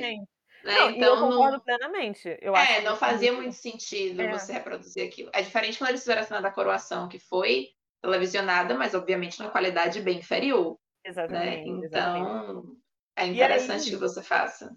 É, o que mais me choca mesmo é o fato deles terem gastado dinheiro fazendo o vestido a 30 Ah, mas tinha que fazer, não, não existia você Não passar tinha- por É, essa temporada e não fazer o vestido. não fazer casamento. o vestido. Não É exatamente como. isso. É, não tinha como passar. E mesma coisa o Revenge Dress que eles botaram na outra temporada. Sim. Não tinha como não passar por esses momentos de- É, da é- coroa sem, sem Exato. reproduzir. Eu acho que quando você fala de Lady Di, eu sempre brinco, gente, Lady Di, pelo menos assim, eu falo assim pelo Crônicas. dá uma audiência absurda. É algo assim surreal. Qualquer conteúdo que eu faça dela, Lady Di dizendo oi, Lady Di usando calça jeans e blusa branca, dá assim um engajamento absurdo. Ela tem verdadeiros fãs até hoje. E ela foi um grande ícone da moda, né? E justamente isso se soma muito não só ao estilo dela, ela era uma mulher elegante, tal, ela, no lugar onde ela estava, onde ela tinha muita visibilidade, mas a própria personalidade dela, né? Princesa do povo, a mulher que foi traída, né? A, a, a, que foi enganada, né? Então, assim, isso se soma muito à história dela e ela se torna esse emblema, esse ícone. Então, como ela tem coisas muito emblemáticas, não tem como você fazer, não fazer o vestido de noiva. Não Exatamente. tem como você não fazer o revenge dress. Tipo assim, não, não tem. existe meio termo. Não existe, nisso aí não existe meio termo. Exato. Não existe meio termo, porque assim, se eles não fizessem, não mostrassem nada, ia falar, pô, casou e não mostrou pra gente? Como assim? Exato. E assim, The Crown é um. É, The Crown é uma série que não só com essa personagem, com todos os personagens, ele se preocupou muito em fazer um figurino Sim. extremamente fidedigno. Extremamente assim, de você pegar a foto e olhar é. e dizer, poxa, é igual. Tanto é que tem até, eu acho que a partir da terceira temporada, que já se passa nos anos 60, a, os figurinistas né, deram entrevista dizendo que ali eles tiveram um cuidado a mais, porque nas primeiras temporadas que se passa nos anos 50, início dos 60, é, você ainda não tinha TV colorida. É. Então, assim, meio que você podia colocar alguns looks a cor que você quisesse, porque não, não tinha cor, né? E a partir ali do meio dos anos 60, anos 70, você já tem a TV em cores, né? É, e você já tem fotos coloridas da família real, então eles queriam achar a cor exata daquela roupa, daquele look para colocar ali. Então, assim, todo um rolê, sabe? Tem todo um é, registro é histórico, né? Né? É, diferente de ser uma série de época, a gente já falou isso em outros episódios. The Crown não é uma série de época, é uma série que retrata uma época é. real. Então, não, eles não têm essa liberdade criativa de falar, ah, foi inspirado em looks de tal década.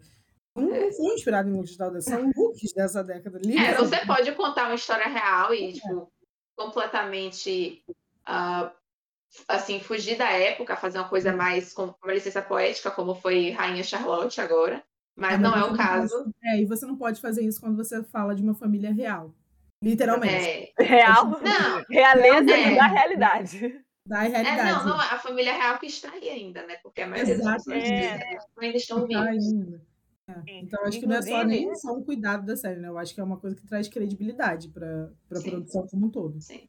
Sim. Inclusive, essa sexta temporada eu tô animadíssima, porque eu também. vai começar a chegar as coisas mais recentes, assim. Exatamente. William, Kate, Harry. Gente, essa série não vai terminar, porque a, a família real não dá paz pra ninguém. Exatamente. Eu também acho. Não para de gerar assunto. Exato. Entendeu? É, eles falam que ia terminar, tipo, na sexta, na sétima, né? Mas, assim, é uma série que eu não vejo acabando. É.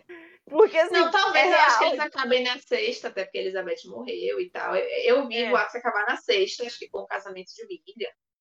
É, é eu acho assim. que eles vão abrir para mais uma temporada, assim, para poder dar um, é. dar um espaço, porque eles estão muito ainda ali, morte da princesa Diana, anos 90. Eu acho que eles é. vão adentrar os anos 2000, assim, pegar Sim. o casamento do William, que foi 2012, né? Eu lembro que 2011, eu acordei, estava passando, assim, e eu tava, hum, preciso assistir, mas eu tinha que ir pra escola. Eu também, eu me lembro que na escola todo mundo só comentava disso. É, eu tipo, preciso ir pra escola. E no casamento do Harry, eu tava voltando. Eu tava na, na casa da, da Sarah, Grace. E aí eu, era aniversário dela, e aí, que era uma, que é uma amiga nossa, e a gente, eu tava voltando do aniversário dela de manhã, eu acordei cedo, tipo, sete horas da manhã, para sair da casa dela, chegar em casa e assistir, tipo, parte do casamento ainda, que foi. Também foi lindo. É, foi lindo mesmo. É, mas falando de The Crown, tem um look que eu amo, assim, de não porque eu achei lindíssimo, mas por conta que eles foram muito foi muito similar ao real, é quando eles encontram a rainha e o Philip encontra os Kennedys. Eu amo esse episódio, é o meu episódio preferido. Sim, também. De tudo. Eu Sim, amo. porque o, pra mim o é tão bom porque ela demonstra insegurança e ela é tipo a rainha e eu fico tipo, cara. E o final, o recado que ela dá no final é incrível. É muito incrível. bom, é muito bom. Esse é realmente um dos melhores episódios. E eu amo a roupa que elas estão usando. E foi tão próximo da realidade. A, a forma que eles se caracterizaram ficou tão Sim. bom que eu fiquei tipo, gente, Sim. que coisa, né? Eu acho que da Jaqueline era um pouco diferente, porque na série ela usa um tomara que caia. E na vida real não era, era um, tinha manga, era um tipo um É, tinha boneco, uma, assim, né? alcinha. Eu acho que o Tinha, da. ele era tipo camiseta, mas o da Elizabeth é idêntico. Sim, eu acho que o dela que é azul, né? Um azul bebê. Da, da É, não, a, a, o da- os- as duas estão de azul, só que Uhum. a, a Jack tá com azul bebê, né? Um azul mais clarinho, e a rainha tá com azul um pouco mais escuro. Uhum. Mas eu amo aquele episódio, é Esse episódio é muito bom, muito bom. Mas enfim, essas séries com grandes figurinos, assim, é, me lembra muito Bridgerton, que tem um Sim. certo impacto na moda, porque assim, ela, não que ela Total. impactou alguma coisa, assim, na minha visão, tipo, impactou alguma coisa. Isso aqui surgiu por conta de Bridgerton. Mas porque ele saiu num momento que os corsetes e corselete tava, tipo, auge.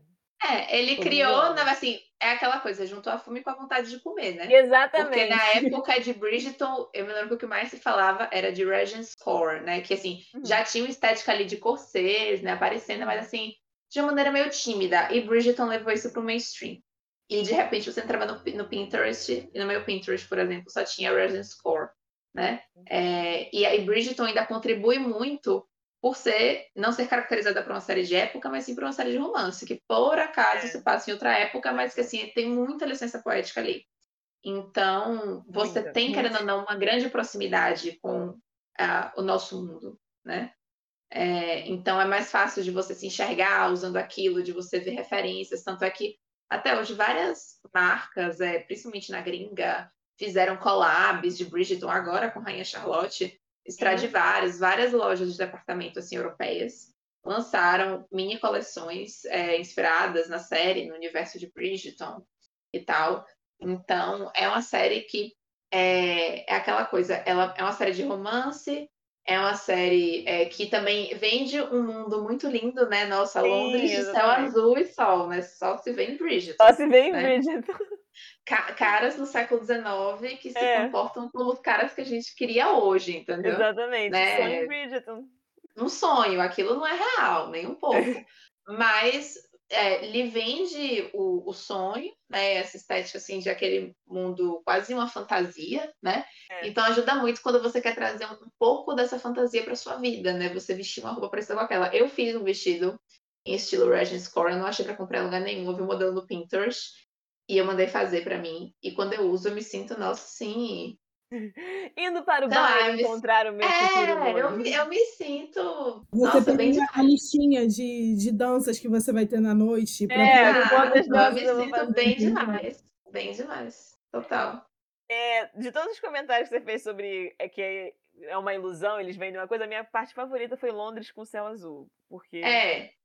Não sei, é, é, parece que eles botaram um filtro de saturação assim é, porque imagens, não é sabe? real, não é real. Esse longe de céu azul. Tipo, uma coisa, o sol brilhando assim em pleno verão. Exato. Coisa linda. É surreal. É, mas a série, quando saiu a primeira temporada e na, trouxeram a segunda também, quando saiu a segunda, eles trouxeram de volta, é as críticas no figurino. Porque eles. As pessoas falam, ah, não é a, a época, eles não estão usando as roupas características da época que Bridgerton se passa. Mas esse é um assunto que a gente conversou até no, episódio que a gente fez sobre Bridgerton aqui, que é uma série que não é histórica, galera. É uma adaptação É. pop, assim. É, eu eu Pode. acho que tem algumas questões aí em Bridgerton, é, e eu não acho, assim, não é que eles estão usando a roupa completamente diferente do que se usava, né? É, inclusive, assim, eu tenho um, um critério para definir quando o figurino de uma série de época é bom ou ruim, porque, assim, eu, eu fiz jornalismo, né, na faculdade eu fiz uma matéria, era temas especiais em televisão, onde a gente estudava a construção de roteiro, de filmes, de séries, e principalmente quando a gente fala de uma, de uma obra de época, a gente tem que entender que ela nunca vai ser 100% igual à época, porque não são pessoas de 1800, de 1950 que estão assistindo, são pessoas de 2023. Então aquilo tem que se conectar com a gente de alguma forma. Então, vai ter alguma coisa moderna, seja no figurino, seja no comportamento, seja nas falas, para que aquilo de alguma forma tenha conexão com a gente. Então, você pedir 100% de acuracidade histórica na obra de época, esqueça, não vai ter, só você voltando no tempo, né? Mas eu acho que Bridgerton brilha muito no seguinte: não é uma série de época, não, até porque é, eles trabalham com um comportamento que de fato existia, né, dentro das famílias aristocráticas é, inglesas, aqueles bailes, a questão do casamento, tudo isso era muito real, mas claro que eles botam uma boa dose de romantismo aí em cima, Sim. né, que não tinha, é, e de muita cor e tal. Mas para mim o ponto principal do figurino, e que ele parece ser muito bem equilibrado, é que eles não mudaram a característica principal da moda da época. A silhueta tá lá, o decote tá lá, a manguinha tá lá. Ah, mas não existe essa cor. Não, tudo bem. Ah, mas esse bordado é muito atual. Ok, mas assim, o meu critério é, quando eu vejo uma obra de época, eu consigo pela roupa dizer que época é aquela. Se eu conseguir, para mim já valeu. Se eu não conseguir, por exemplo, Rain é uma série que o figurino é ladeira abaixo. É uma série assim que não dá. Ah, mas o figurino é lindo. É lindo. Mas é. não tem nenhuma, nenhuma condição de você usar um vestido tomara que caia em 1500. É, tipo assim, Rain tem alguns pontos assim que não fecha. É, é, é, ali, ali, é absurdo. Ali é, é absurdo. Ali não dá. É que nem Greasy. Não, Greasy não, perdão. Dirty Dancing, que se passa nos anos 60 e ela usa short jeans e tênis Keds. Cara, eu amo tanto. Não dá. Não dá. E você só sabe que aquele filme se passa nos anos 60, porque no início ela diz, era 1963. E quando eu vi, eu falei, oi? Porque pra mim, na minha cabeça, era um filme dos anos 80. Exatamente. Sim, eu, descobri, eu, nunca, eu acho que assim, eu nunca assisti ele por inteiro, mas quando eu, eu fiquei sabendo, eu fiquei tipo. Ué, é surreal. E assim, ainda é 63, não é nem para dizer, não, é 68. Quando no assim, final, as coisas já tinham mudado, você já tem. Não, é 63. É no começo dos anos 60, exatamente. E ainda tem muita cara de anos 50. Você não tinha mini saia ainda, você não tinha vestido tobinho, você não tinha nada disso. Então era ainda muito. Figurino, né? Toda a estética do filme. É, total. o jeito que as irmãs se portam, os temas abordados, são muito é. anos 80 e não anos 60. Exato. Então, assim, eu acho que Bridgerton é, tem um equilíbrio muito bom aí. Ele não se propõe a ser uma série de época. Ele não é. Ele não tem um figurino super acurado, mas ele também não muda drasticamente o que era a moda da época. Uhum. Então eu consigo olhar para Bridgerton e dizer, não, isso aí é o estilo neoclássico, início do século XIX Perfeito. Não tem assim, é, por exemplo, era uma época onde os vestidos eram muito enxutos, você não tinha saia rodada. Uma, é uma coisa muito louca seria você colocar uma pessoa com a saia super ampla ali. A rainha Charlotte justifica porque ela usa a roupa da época dela, que era antes daquilo. E, de fato, que a gente tem de conhecimento histórico, ela de fato nunca abandonou a moda do século XVIII. Né? Então, ela realmente se manteve até o fim usando aquele tipo de roupa, que nem a Rainha Elizabeth, que a gente vê ela hoje, parecia que ela estava vestindo em 1950. Uhum. Mas é. É, a, é a mesma coisa. Então, assim, para mim, é uma série que, nesse sentido, é brilhante, não tenho o que falar, entendeu? Eu não, não cobro um açúcar, não, não, não dá para você comparar Bridgerton com orgulho e preconceito. Sim, é. e a gente fala muito disso. É, é né? sempre Porque... esse ponto, é sempre esse é, ponto. É, toda vez que a gente fala de Bridgerton, a gente fala muito disso. Mas se você compara Bridgerton com Rain, o figurino de Bridgerton é ótimo. É, é, melhor, exatamente. E é uma série que ela se propõe, os livros, é, ela é inspirada, ela é inspirada em livros, e são livros, Exato. você lê os livros da autora, você vê, eu, eu não li, não me recusei, mas eu li o, os outros, eu li outros livros da autora. E assim, gente, quando... Livros, quando o Bridgerton veio, foi tipo assim, minha vitória, porque eu li Bridgerton, tipo assim, em 2015. Nossa, eu tenho amigos também que leram há muito tempo. Eu li há muito tempo. Então, quando eu, eu esperei essa série anos, assim, quando veio. Então você não, não quer reclamar muito, né? Não vou reclamar de quê? É, não, assim, a segunda temporada eu só faltei morrer, eu tive um ataque cardíaco. Exatamente, né? exatamente. E menina, lançou na semana do meu aniversário, eu tava tipo, é presente ah, ou é uma bomba? É. É hoje, hoje, olhando com um olhar um pouco mais imparcial, eu entendo algumas mudanças. Só tem uma exatamente. coisa que eu não aceito. As outras mudanças eu já aceitei, mas uma eu não aceito. Mas o resto, enfim. Qual? Não, eu não aceito que eles realmente só deixaram Kate e Anthony juntos aos 45 minutos do segundo tempo. Exatamente. Eu fiquei nervosa com todo aquele lance do casamento, com tudo, mas assim, eu depois, com um olhar, se eu fosse roteirista, eu falei, não, ok, faz sentido, porque o livro, vamos combinar, não é ruim, mas é meio simplório. Eu acho que é, é ali. Pra mim. Não, mas os livros de Bridgerton em geral, ah, de Julia é. Quinn, o gênero romance não é um gênero assim super complexo. É um livro que eu leio para me tranquilizar, para saber que no final vai dar tudo certo. É um livro bom para passar tempo. Isso, é um livro para passar tempo, no final vai dar tudo certo, eles vão ficar juntos, tudo bem. Só que, claro que para a série você precisa ter um molho a mais para, inclusive, prender a pessoa ali, né? Então, eu super entendo que eles tenham chegado ao casamento com a Edwina, tenham feito aquela coisa toda para gerar aquele burburinho né, todo na série. Agora, eu não me conformo que Kate e Anthony, eu tive migalhas. Entendeu? E eles fizeram uma super propaganda. Eu que os atores na entrevista, ai, se preparem, porque vem uma coisa. Eu tava pensando, meu Deus, vai ser tipo igual a primeira temporada. Teve um episódio inteiro só deles, entendeu? Exatamente, eu tava achando que ia ser assim. Eu, eu tava, achando que ia ser assim. Pra, então eu fiquei. O meu casal. Eu é fiquei casal bem favorito. decepcionada. Eu fiquei bem decepcionada. Sim. Nesse Não. sentido. O resto todo eu entendi, eu passei pano. O resto, eu acho, não acho uma temporada ruim. Eu Não, acho não é que a ruim. primeira, inclusive, que eu acho que a primeira Muito, é muito até porque a história da primeira é chatinha. Exatamente. E aí, a segunda. Aí quando chegou, eu vi que as coisas não estavam caminhando do jeito que eram pra caminhar. E eu tava, tipo, já me deu um ataque cardíaco. Eu já tava. Gente, quando ele chegou no altar pra casar com a Edwina, eu falei. Tô vendo. Não era isso que eu queria. Eu não queria que eles de fato chegassem no altar pra casar e ter toda aquela confusão. Eu queria que pra mim ele casava com a Kate logo ali, tá tudo ótimo. Eu queria realmente que tivesse toda aquela revelação do pessoal encontrando eles enquanto ele tentava tirar o ferrão da abelha. Pra mim tava sim. ótimo, perfeito. Mas o a minha esperança é que eles vão nos, nos entregar o casal na segunda na terceira temporada. É, tamo aí, né? Vivendo dessa esperança. A É, esperança é a mas- última que morre. Exatamente, porque os atores falaram, ah, eu só vou sair daqui quando eles falarem, gente, chega, já deu. Porque eles estão muito animados em fazer parte de Sim. Bridgerton. Eu tô presa nessa, nessa esperança, assim. Eu também, eu tô presa nessa esperança aí, tamo junto. E vamos ver muito do, de Kate e Anthony. É, E aí, é. daqui a alguns meses, vai estar gente chorando no Instagram falando, gente, não, não aconteceu. é." é, quero- pois é. Maria, manda uma DM pra gente quando você assistir, pra gente. É, Eu mando, pode deixar, eu vou mandar. Manda, fala a assim, gente gente. Como Eu convidado. vou gravar um react, eu assistindo a terceira temporada de Bridgerton.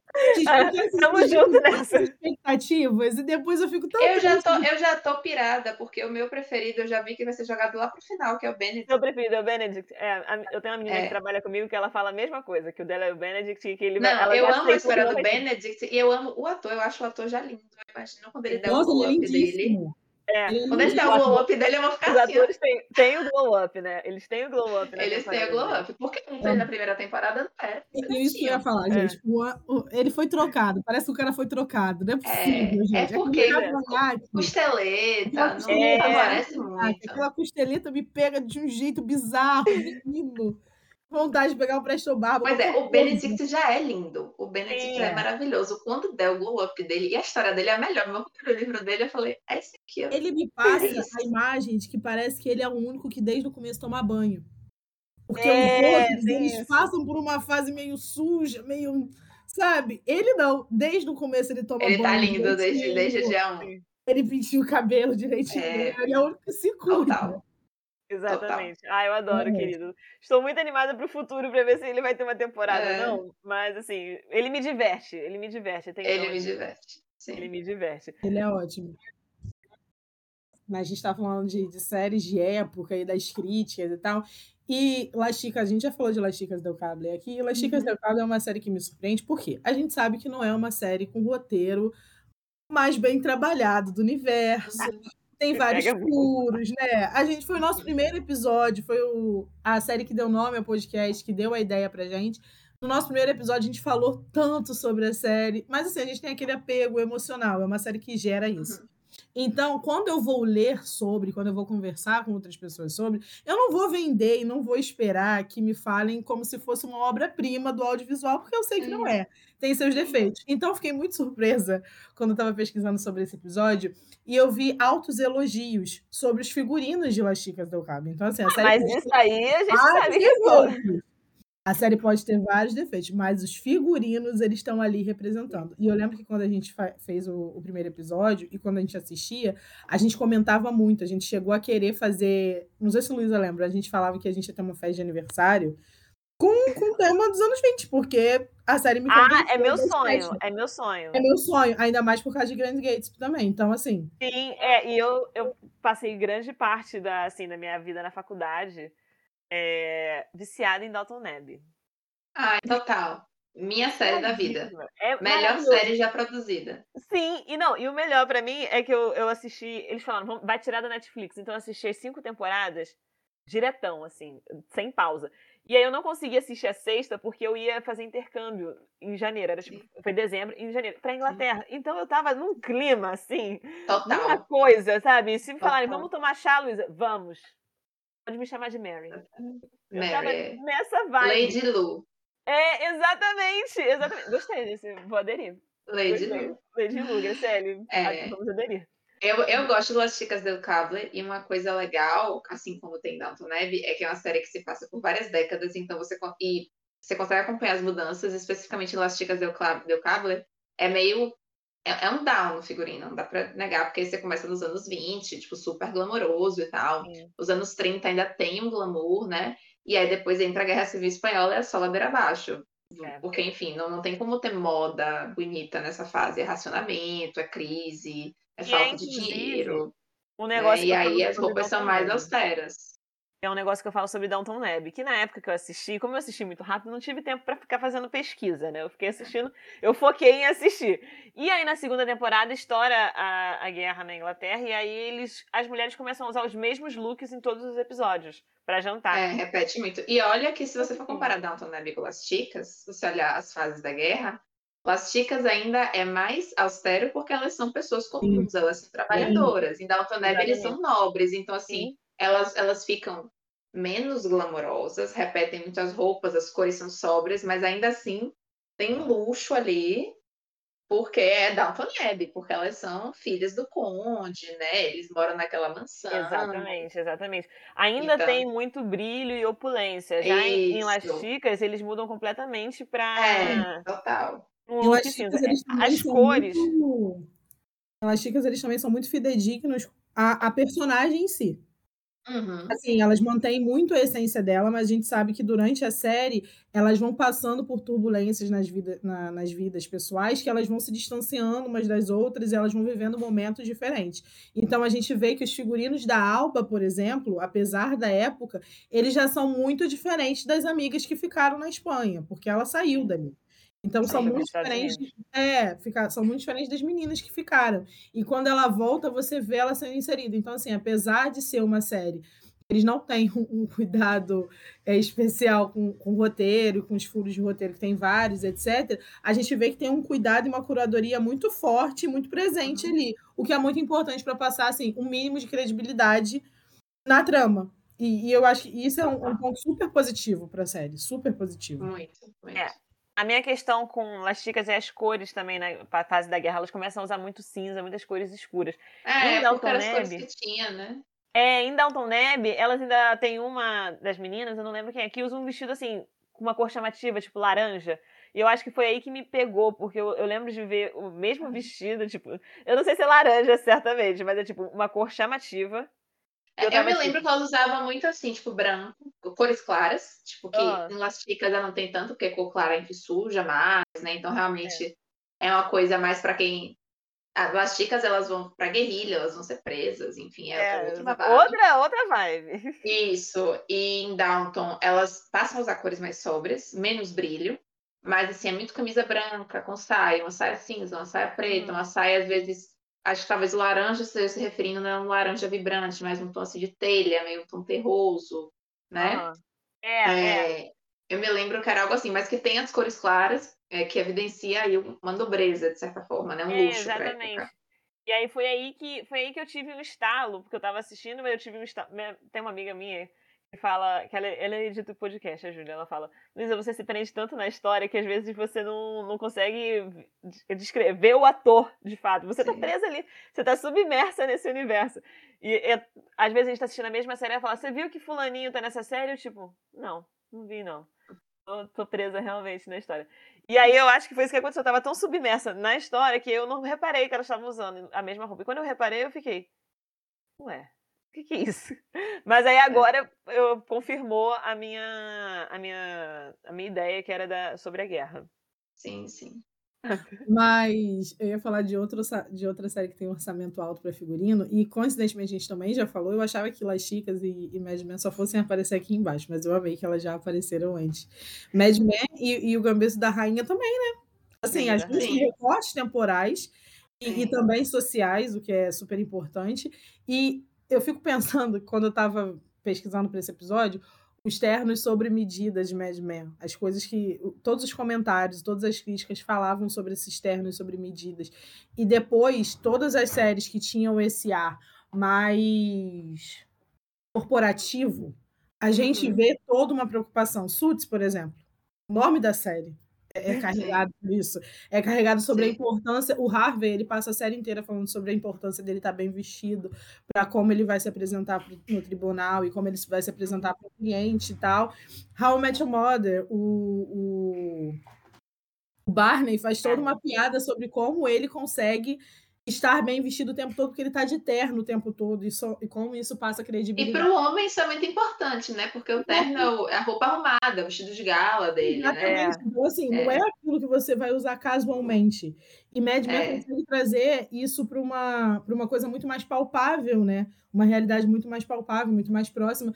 E ver, é uma série muito fácil de você ver os impactos, não só, como a Maria já falou, de ter sido uma série que trouxe esse, esse reflexo para a vida real, para as pessoas estarem se esperando e tal, mas você vê em outras obras, você vê o impacto de, de Mad Men em tudo que se veio depois. Total. Né? E ainda mais no figurino masculino, que muitas vezes não é tão. É, cura... não tem essa curadoria, não tem. É, não é tão trabalhado. É, né? existe toda uma preocupação da produção em si, porque a equipe de produção sabe o que é necessário. Mas quando você uhum. vê o público, o público não fala muito sobre os figurinos masculinos. A gente está sempre falando sobre os figurinos femininos. Então é muito importante que a série tenha tido essa preocupação. Quando eu estava assistindo Mad Men, é, a série foi mencionada em This Is Us.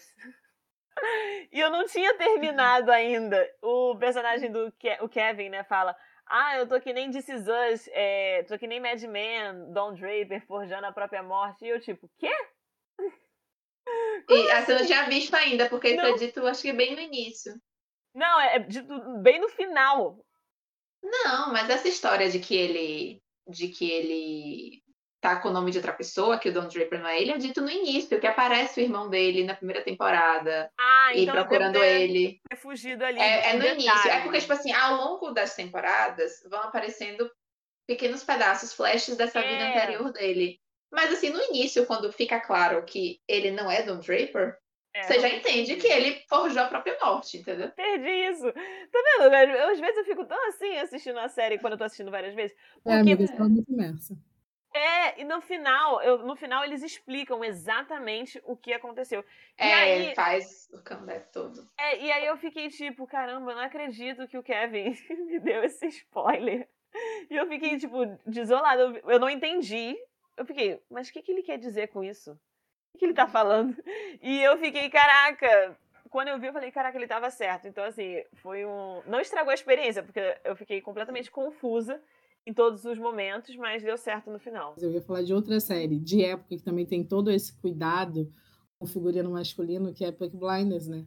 E que... Sim, até porque os homens são os é, protagonistas ali, diferente das mulheres. É, então a gente não tem nem. Na, nas primeiras temporadas, assim, a gente ainda tem uma participação maior das mulheres, óbvio, as mulheres da série são muito importantes e tal para o enredo, mas os figurinos não são tão impactantes e a Big Blinders eles criaram toda uma estética, né, masculina. Exato, exato. Eles venderam várias páginas no Facebook que eu não gosto nem de lembrar. Mas assim, tirando isso e você pensando só na série, cara, eles têm uma energia e um impacto tão grande quando eles chegam com aquelas bonas e com os, os sobretudos longos e que são super realistas é, e que é um figurino bem acurado para a época, né? Tem o exemplo do colarinho que eu sempre dou, né? É, que sim, são pequenos detalhes, porque isso, se você olhar a moda masculina, a, a, evolução dela e a evolução da feminina, ela não muda, ela não muda tanto. É, não é tão drástica, as mudanças não são tão é, drásticas. Elas não são tão drásticas, mudança no detalhe. Então você vê, consegue perceber que o figurino de Peak Blinders é bom quando você vê que o cara tá com um colarinho à parte na camisa. Porque a camisa não vinha com Sim. colarinho engomado. E tem o fato. E aí você de... percebe isso e você fica, ó. Oh. Cara, e tem o fato é. do, do da, dos figurinos e da estética deles mudarem de acordo com o status dele na sociedade. Primeiro sim, ele era só sim. meio que um bicheiro ali, entre aspas, né? Quando você falando em termos mais brasileiros. Ele era meio que um bicheiro, depois ele vira um magnata, depois ele vira um dos nomes mais importantes de Londres. Então, assim, é absurdo o quanto isso é passado. E você vê que os personagens se importam em, em estar assim, sabe? Em estar. Até porque pela, pela próprio perfil, né? Normalmente quem é bicheiro, né? Que é magnata, eles têm, dão muito valor da aparência. Então, tem sempre aqueles é, estereótipos, tipo, quando você vê, acho que Sopranos também, que é uma série é, sobre máfia, o cara usa corrente de ouro, né? É o relógio, aquele relógio enorme, Sim. né? É, é, a estética da ostentação. Tá muito presente. Thomas Shelby não sai sem o relógio de bolso. Não importa a roupa que ele esteja usando, ele tá com aquele relógio de bolso portado maravilhoso, lindíssimo. Então, tudo que ele pode usar para demonstrar o quanto ele cresceu na vida, o quanto é, ele teve de ascensão, ele vai usar. Tanto ele quanto a família toda. Os Sopranos têm um detalhe para mim, que para mim eles construíram a ideia do italiano mafioso na minha cabeça. Porque eles. Acho que quem fez isso foi. O Poderoso é, Chefão. O poderoso também. Chefão. Poderoso Ele, chefão. Quando eu, eu penso em italiano mafioso, ou italiano no geral, italiano morando nos Estados Unidos, eles me vêm na à mente. As Sim. correntes de ouro, o, o relojão. Eu lembro de quando, quando meu irmão comprou um conjunto da Adidas. Esse conjunto super famoso, eu adoro ele, que é aquele meio tra tracksuit é uma calça e um casaco, eu vi, e ele tava usando um cordão, uma correntinha, eu virei, você tá parecendo um italiano mafioso, porque para mim a construção é essa, sabe? Eu foi, Sopranos mudou minha vida e o poderoso O anelzinho de, de mindinho. De mindinho. É! Eu amo. Gente, eu passei tanto tempo querendo um desse, que ótimo! Eu tenho! Eu. Eu ainda quero hoje em dia. Aquele que tem a, a, inicial. Não, eu quero ah, que tenha a inicial. Eu tenho uma amiga que tem o, o da inicial, a Suelo, ela tem o S. E aí, quando eu, quando eu saí com ela, que eu vi, eu falei assim, cara, isso é tão a sua cara. Isso é tão a cara da máfia italiana. Eu quero tanto é. um. Não, agora para mim o anel de mindinho foi reconstruído pelo hairstyles. Aí, ah. aí o meu é de coração. E foi ressignificado. Foi ressignificado, exatamente. Aí toda eu comprei, eu virei pro meu irmão e falei assim: Isso é tão Harry Styles da minha parte. Fiquei o dia inteiro assim com o anel. mostrando o anel de menino. É maravilhoso para mim. Eu acho que a última série assim que me lembra de figurinos grandiosos e tal é o Outlander. Eu lembro que quando eu comecei a assistir a série, eu fiquei muito fissurada nos, nos figurinos e nas viagens de tempo, né? Que é o eu sou monotemática, adoro viagem no tempo, né? Tudo que eu assisto, que eu consumo, é sobre isso. Então. Eu, eu já tentei ver Outlander três vezes. Eu, então, eu tenho uma história trágica, porque eu parei de ver a série, que eu achei absurda de chata depois de um tempo, porque ela fica muito maçante. E aí, quando eu vi, eu lembro que quando eu via as mudanças, porque ela vai de várias épocas também, né? Eu sempre ficava me, me questionando se os figurinos estavam sendo realmente em concordância com a trajetória e, e com a história que eles estavam passando. E quando eu estava pesquisando sobre, sobre esse episódio, eu encontrei várias críticas assim, oscilantes, sabe? Umas que super concordavam, que achavam que a série era super, super fiel, e outras que falavam horrores de mal. Então, sempre foi uma série que sempre me deixou muito na dúvida sobre tudo. Ah, Outlander, é, Outlander me traz muitas dúvidas, porque assim, é uma série que eu já tentei umas três ou quatro vezes e eu não consigo passar do episódio 7. Porque assim, é uma série muito violenta. Isso me incomoda é. muito. É e muito... extremamente muita violência contra a mulher. Sim. Eu me lembro assim, quando, logo quando apareceu Outlander, que eu olhei, é que viaja no tempo. Eu falei, nossa, essa série foi feita pra mim, vou amar. Aí comecei a ver. Aí vi a primeira cena de estupro. Eu falei, ok, não quero mais ver. Parei. Aí depois, muita gente me pede pra ver, pra comentar os figurinos. Eu já tentei ver depois umas três vezes. E, gente, é tipo assim, sete episódios, ela é estuprada, ameaçada de ser estuprada dez vezes. E, e só piora. E isso não dá. É, e não dá pra mim. Não dá, não dá. Então eu parei de ver. Quando eu parei só a gente, sinto muito estar além das minhas capacidades, né? Mas assim, o que eu pude ver de Outland nesses primeiros episódios, eu achei um figurino bem legal. Porque, inclusive, assim, qual é a dificuldade? Não é só a época, é o lugar que ela está. Tipo, se você Sim. vai fazer um figurino, tipo, ah, no século XVIII, ah, na França. Pô, você tem muito material disso, entendeu? Para você pesquisar e tal. Muitos outros filmes de referência. É um figurino que, inclusive, é pode ser até mais conhecido pelo público geral, por ser mais glamouroso, aquela coisa. Mas você vai para a Escócia, não tem muita coisa. Então, assim, é, é um figurino pouco uh, conhecido além do kilt, né? Não tem muita coisa. E eles também vão nos detalhes. Então, um, tipo assim, ela não tinha um panier. Para usar, mas ela usa aquela almofadinha aqui na cintura que dá o, voluminho na saia e tal. Uhum. É, então eu acho assim, até onde eu vi, eu achei um figurino bem ok, mas assim, não evoluí além do episódio 7 é, da primeira e... temporada. Não, eu evolui um pouco, acho que eu parei na terceira, se não me engano, que também quando, assim, até onde eu fui, é uma série que ela também, além de, de passear pelas décadas, ela passeia por lugares diferentes. Então, ela chega aí à França. E, e o figurino tem sempre esse cuidado. Eu sempre ficava na dúvida se estava sendo super real, mas, assim, não era uma coisa que a gente não via mudanças. A gente via mudanças drásticas e dava para entender. Quando a gente olhava para o figurino, a gente entendia aonde a série estava se passando no momento, qual era a época e, e qual era o lugar, qual era a ambientação. Porque o figurino era em concordância com isso. Mas eu acho que ela é assim, é a última série que me lembra assim de grandes figurinos e tal, que me marcou. É, eu fiquei surpresa com esse comentário de Outlander ser muito violento, que eu não sabia. Eu Nossa, achava que era muito. realmente viagem no tempo. Eu nunca assisti nada. Não, é muito violenta. Não tinha muito interesse. É muito Mas violento. eu achava que era, tipo, viagem no tempo e ele se tipo Assim, do mesmo jeito que ela é, tem cenas de sexo muito explícitas, elas têm cenas de violência muito explícitas. Eu acho que o que me incomodou muito na série é isso é, por muito tempo você fica muito mais focado. Quando eu comecei a assistir, o meu foco era a viagem no tempo, eu achava isso incrível e tal. Mas depois de um tempo meio que se perde, porque o, as cenas de sexo são muito gran, grandiosas, é, é muito tempo dando ênfase naquilo, e é muito tempo dando ênfase na violência e tudo mais. E outros não... lados dos personagens que podiam ser mais explorados não, não são tantos. eu, eu não sei como ela e aquele cara não casaram ainda, gente. Eles estão fazendo cena de sexo, sei lá, não sei quantas mil temporadas juntos. Sabe? Pois é, e não parece que acaba, no caso. É, é, não, é, os livros são longuíssimos, eu acho que são então. sete, oito, sei lá. E são tipo, muito grandes. Muito, muito grossos, é. São muito grandes. É. Assim, eu nunca assisti, então eu realmente não tinha essa, essa visão. Eu tava meio romantizado pelo que as pessoas é. postam. Fiquei não, não, é muito violenta, é pesadíssimo. Enfim. É uma série que eu amo, e eu acho que precisa ser lembrada aqui pelos seus figurinos, é Pose. Eu não lembro se eu já falei de Pose aqui antes nesse podcast, mas. Esse eu, eu nunca assisti, eu não sei se vou poder contribuir muito. tipo, é muito boa, é muito boa. Tem acho que três ou quatro temporadas, é bem curtinha. E para mim é um dos maiores acertos do Ryan Murphy. É tipo assim, o Ryan Murphy, ele fez Glee, e aí depois de um tempo Glee desandou, e aí depois voltou ao rumo para finalizar. Né? Ele serve algumas coisas legais em American Crime Story. Eu nunca assisti nada de American Horror Story, mas as pessoas gostam. Mas Pose, para mim, continua sendo o maior acerto. E eu acho que tem três fatores que, que, que eu preciso comentar. Que a primeira, a série explora a cultura de bailes na comunidade LGBTQIA+, que já é, por si só, muito glamouroso, porque eles precisam, tem toda uma competição e eles precisam fazer todo um negócio com qual casa vai vencer, que vai dançar melhor, fazer o vogue melhor, performar determinada música melhor.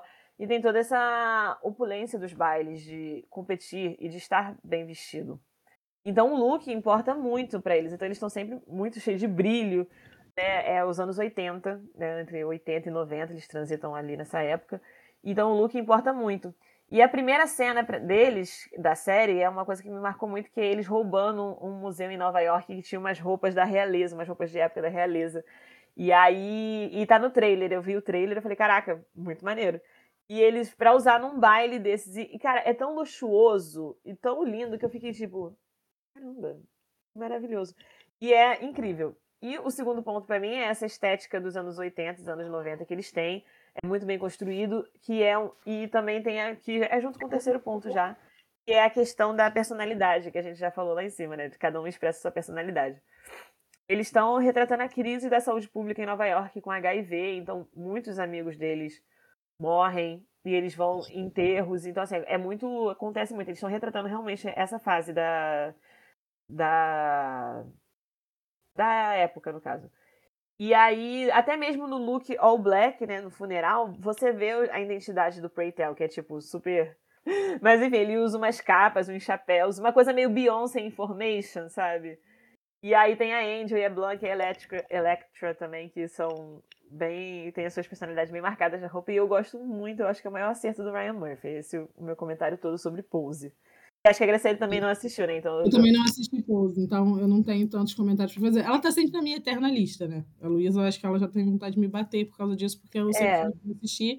Eu nunca começo de fato. Mas eu acho que é importante de, de falar de Pose, de trazer Pose, porque Pose tem uma representatividade racial que a gente não vê em séries que são ícones da moda, que são ícones fashionistas. Então, eu acho que quando você traz a cultura negra é, dentro do audiovisual e ainda assim dentro da moda, que é um tema que muitas vezes são que muitas vezes foi renegado para a gente, como se a gente não fizesse parte disso, porque a gente não estava ali no, no centro das atenções, mas apesar disso a gente ajudou a construir tanto isso quanto todos os, os temas do universo. É, é muito importante. O Vogue, inclusive, é uma é o destaque para mim nesse, nesse assunto, porque todo mundo conhece a música da Madonna, Vogue, Vogue, uh, e era, é uma coisa própria da comunidade LGBTQIA+, que os negros estavam fazendo em Nova York. E aí ficou super popular quando a Madonna vai lá e canta. E esse é o assunto, inclusive, a segunda temporada de Pose começa assim, porque ela, eles trabalham a música com o fato que a Madonna lançou, e agora todo mundo quer aprender a fazer o passe, todo mundo quer. E eles trabalham exatamente isso. E eu acho muito importante você ver uma série que o protagonismo é negro, que o protagonismo é LGBTQIA+, e, e que traz é, o recorte da racialidade entendeu? E eu acho que é uma coisa muito importante e que a gente deixa passar. Por exemplo, eu falei de um Maluco no Pedaço, e assim, o Maluco no Pedaço, é, o, o estilo de rua, street style, é muito referenciado. E enquanto a gente viu essa semana, por exemplo, no Twitter, todo mundo falando sobre homens usarem cropped, e que não sei o que, que não sei o que. O Will Smith estava fazendo isso nos anos 90. O Will Smith tá Não, e sem falar nos. Eu, eu acho engraçada essa discussão de cropped, porque até os anos 80 os homens jogavam futebol com os micro shorts. Exatamente. O, o short do o uniforme do futebol. Exatamente. Não, quem gosta Volta. de futebol? É, quem gosta de futebol? Cara, eu quando eu vejo é, jogos dos anos 80 do Flamengo, que eu vejo o Zico usando um shortinho desse tamanho, entendeu? Com as coxas desse tamanho, totalmente expostas. Falando assim, cara, como é que era confortável você jogar bola com um negócio desse, sabe? Própria de hoje quando se usava isso, sabe?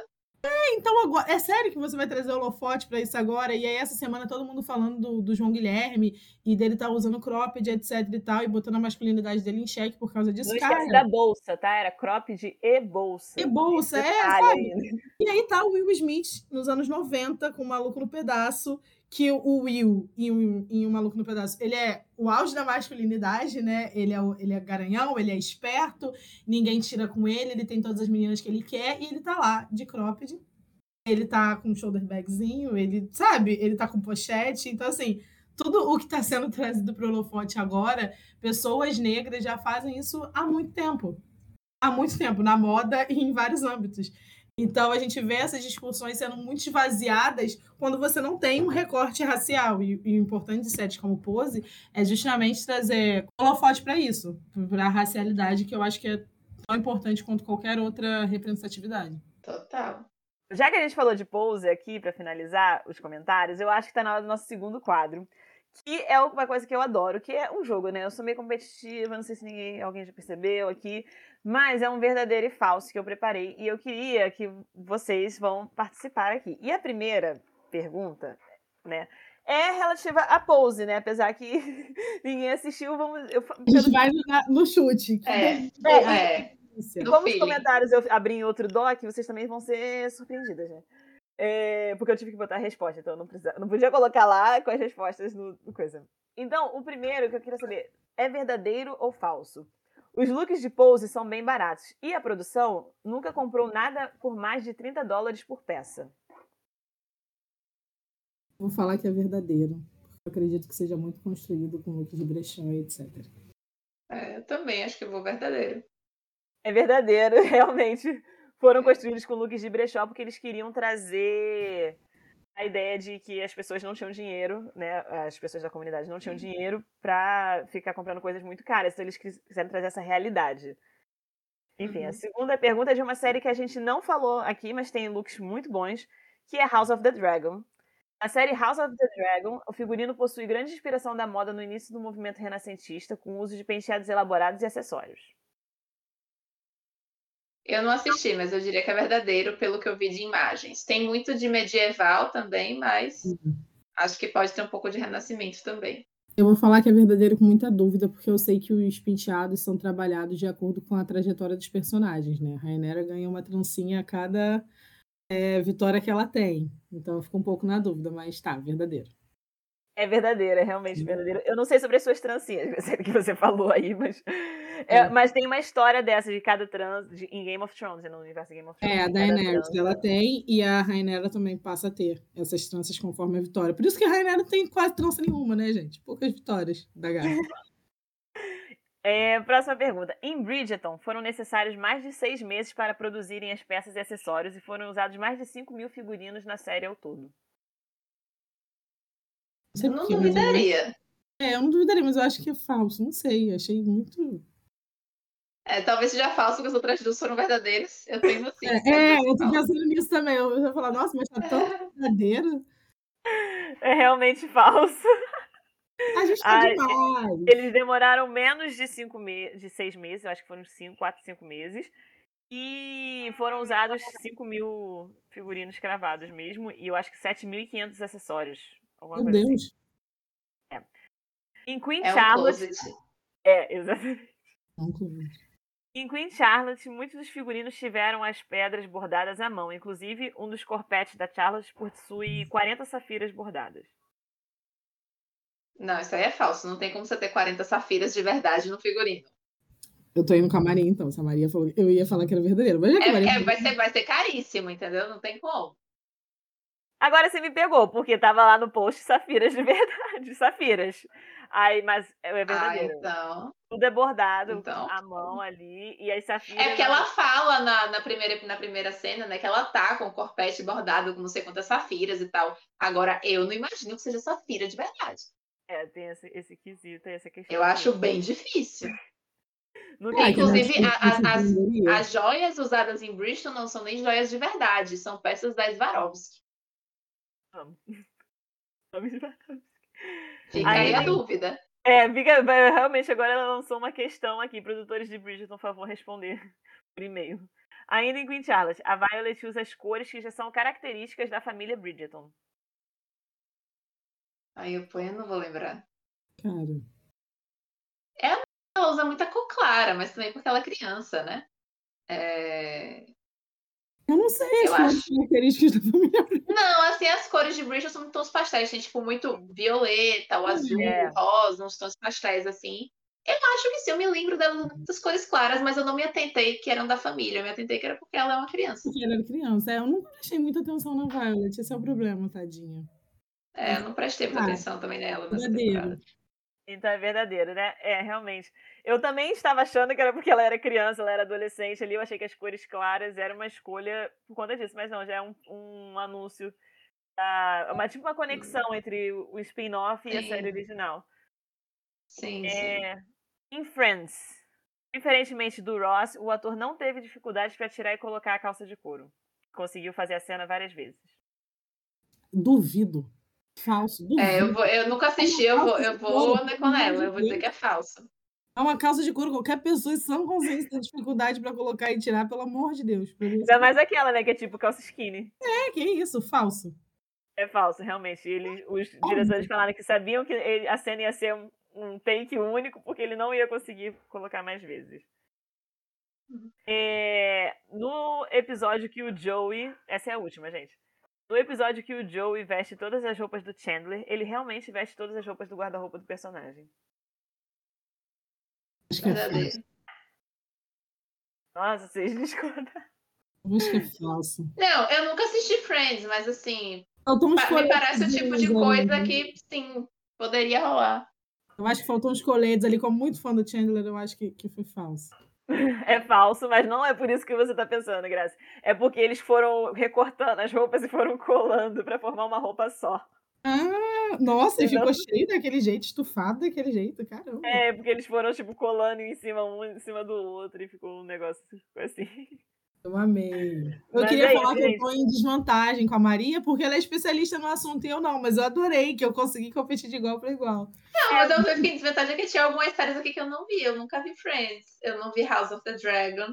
Eu não, eu É. não marquei pontuação. Então, Acho que a gente pode ficar na amizade nesse. Fica né? aí, fica aí, pela diversão, pela diversão. Exatamente. exatamente, diversão. exatamente. Com isso, a gente chega ao final do nosso episódio. Esse episódio foi divertidíssimo, que deu super o que falar. Eu amei. Maria, muito obrigada. Você foi uma convidada incrível, Nada. agregou muito. Tenho certeza que todo mundo vai amar escutar, assim como a gente amou falar. E para finalizar, como é de praxe no nosso, no nosso podcast, quando a gente tem uma convidada, as indicações são com ela. Então, Maria, fica à vontade para indicar séries que você acha que conversem com o tema e que nossos ouvintes vão gostar de assistir. Ai, primeiro eu queria agradecer pelo convite. Foi uma delícia participar desse podcast de vocês. Eu adoro falar de figurinos, de séries, de filmes, é um assunto que eu amo. E as minhas indicações aqui são duas séries pouco conhecidas, daquelas que ficam assim escondidas, sabe? Uma delas é, tá na Netflix, se chama Velvet Collection. É uma, é uma série espanhola, né? Até derivada, ela tem uma primeira versão que é Velvet Costuras de Amor, mas essa primeira versão não tá em lugar nenhum, eu não achei. E essa essa outra que tem duas temporadas é uma continuação dessa, mas dá para você ver tranquilamente sem ver a primeira, porque eu não vi. É, se passa nos anos 60, em Barcelona, e Velvet é uma boutique de roupas, né? Então, assim, é uma série bem novelinha, bem comédia, bem gostosinha de ver, mas tem figurinos super bonitos, inclusive por a moda fazer parte do, da história também, né? Tem figurinos muito bonitos, tem coisas muito icônicas dos anos 60, é uma delícia, super gostosinha, vocês vão amar. E a outra é uma minissérie que está bem escondida no Prime Video. Se chama Z, o início de tudo. Eu não me lembro se ela tem 10 episódios, 8 episódios. São episódios curtinhos, de meia hora. E conta a história de Zelda Fitzgerald e Scott Fitzgerald. Né? O Scott Fitzgerald que escreveu O Grande Gatsby. Né? E Perfeito. se pa... Pois é, e se passa nos anos 20. A história é focada mais nela, né? Conta pelo ponto de vista dela. Mas é bem legal, tem figurinos muito legais. E os episódios, por serem curtinhos, é ótimo para você ver de noite, assim, antes de dormir. É maravilhosa. Então, indico Velvet na Netflix e Z, o começo de tudo, no Prime Video. Gente, eu amei. Eu vou sair desse episódio já assistindo, né? A gente tem um final de semana todo para aproveitar Exatamente. informações. A, a de Zelda dá super para você ver no fim de semana, é muito tranquilinha. Nossa, adorei. Super amei. Também fiquei curiosa. Mas é isso, gente. Obrigada por terem escutado. Nós amamos esse episódio, foi maravilhoso. E obrigada, Maria, por participar. Imagina, eu que agradeço. Um beijo, gente. Um beijo. O Ticas del Podcast é produzido, roteirizado e apresentado por Graciela Anacleto, Luísa Almeida e Sara Caldas. A edição de áudio é feita por Júlia Barroso e o designer gráfico assinado por Nathalie Fernandes. Não esqueçam de nos seguir nas nossas redes sociais. No Instagram, nosso arroba é Ticas del Podcast, tudo junto com um underline no final. Mas a gente também tá no Twitter, arroba Ticas. É isso. Obrigado pela audiência. Você ouviu um episódio participante da campanha O Podcast é Delas 2023. Para encontrar outros episódios, acesse o site oficial da campanha ou procure pelas hashtags nas redes sociais. Hashtag o podcast é delas 2023. Uma atitude simples que muda a podosfera. Por mais mulheres nos podcasts.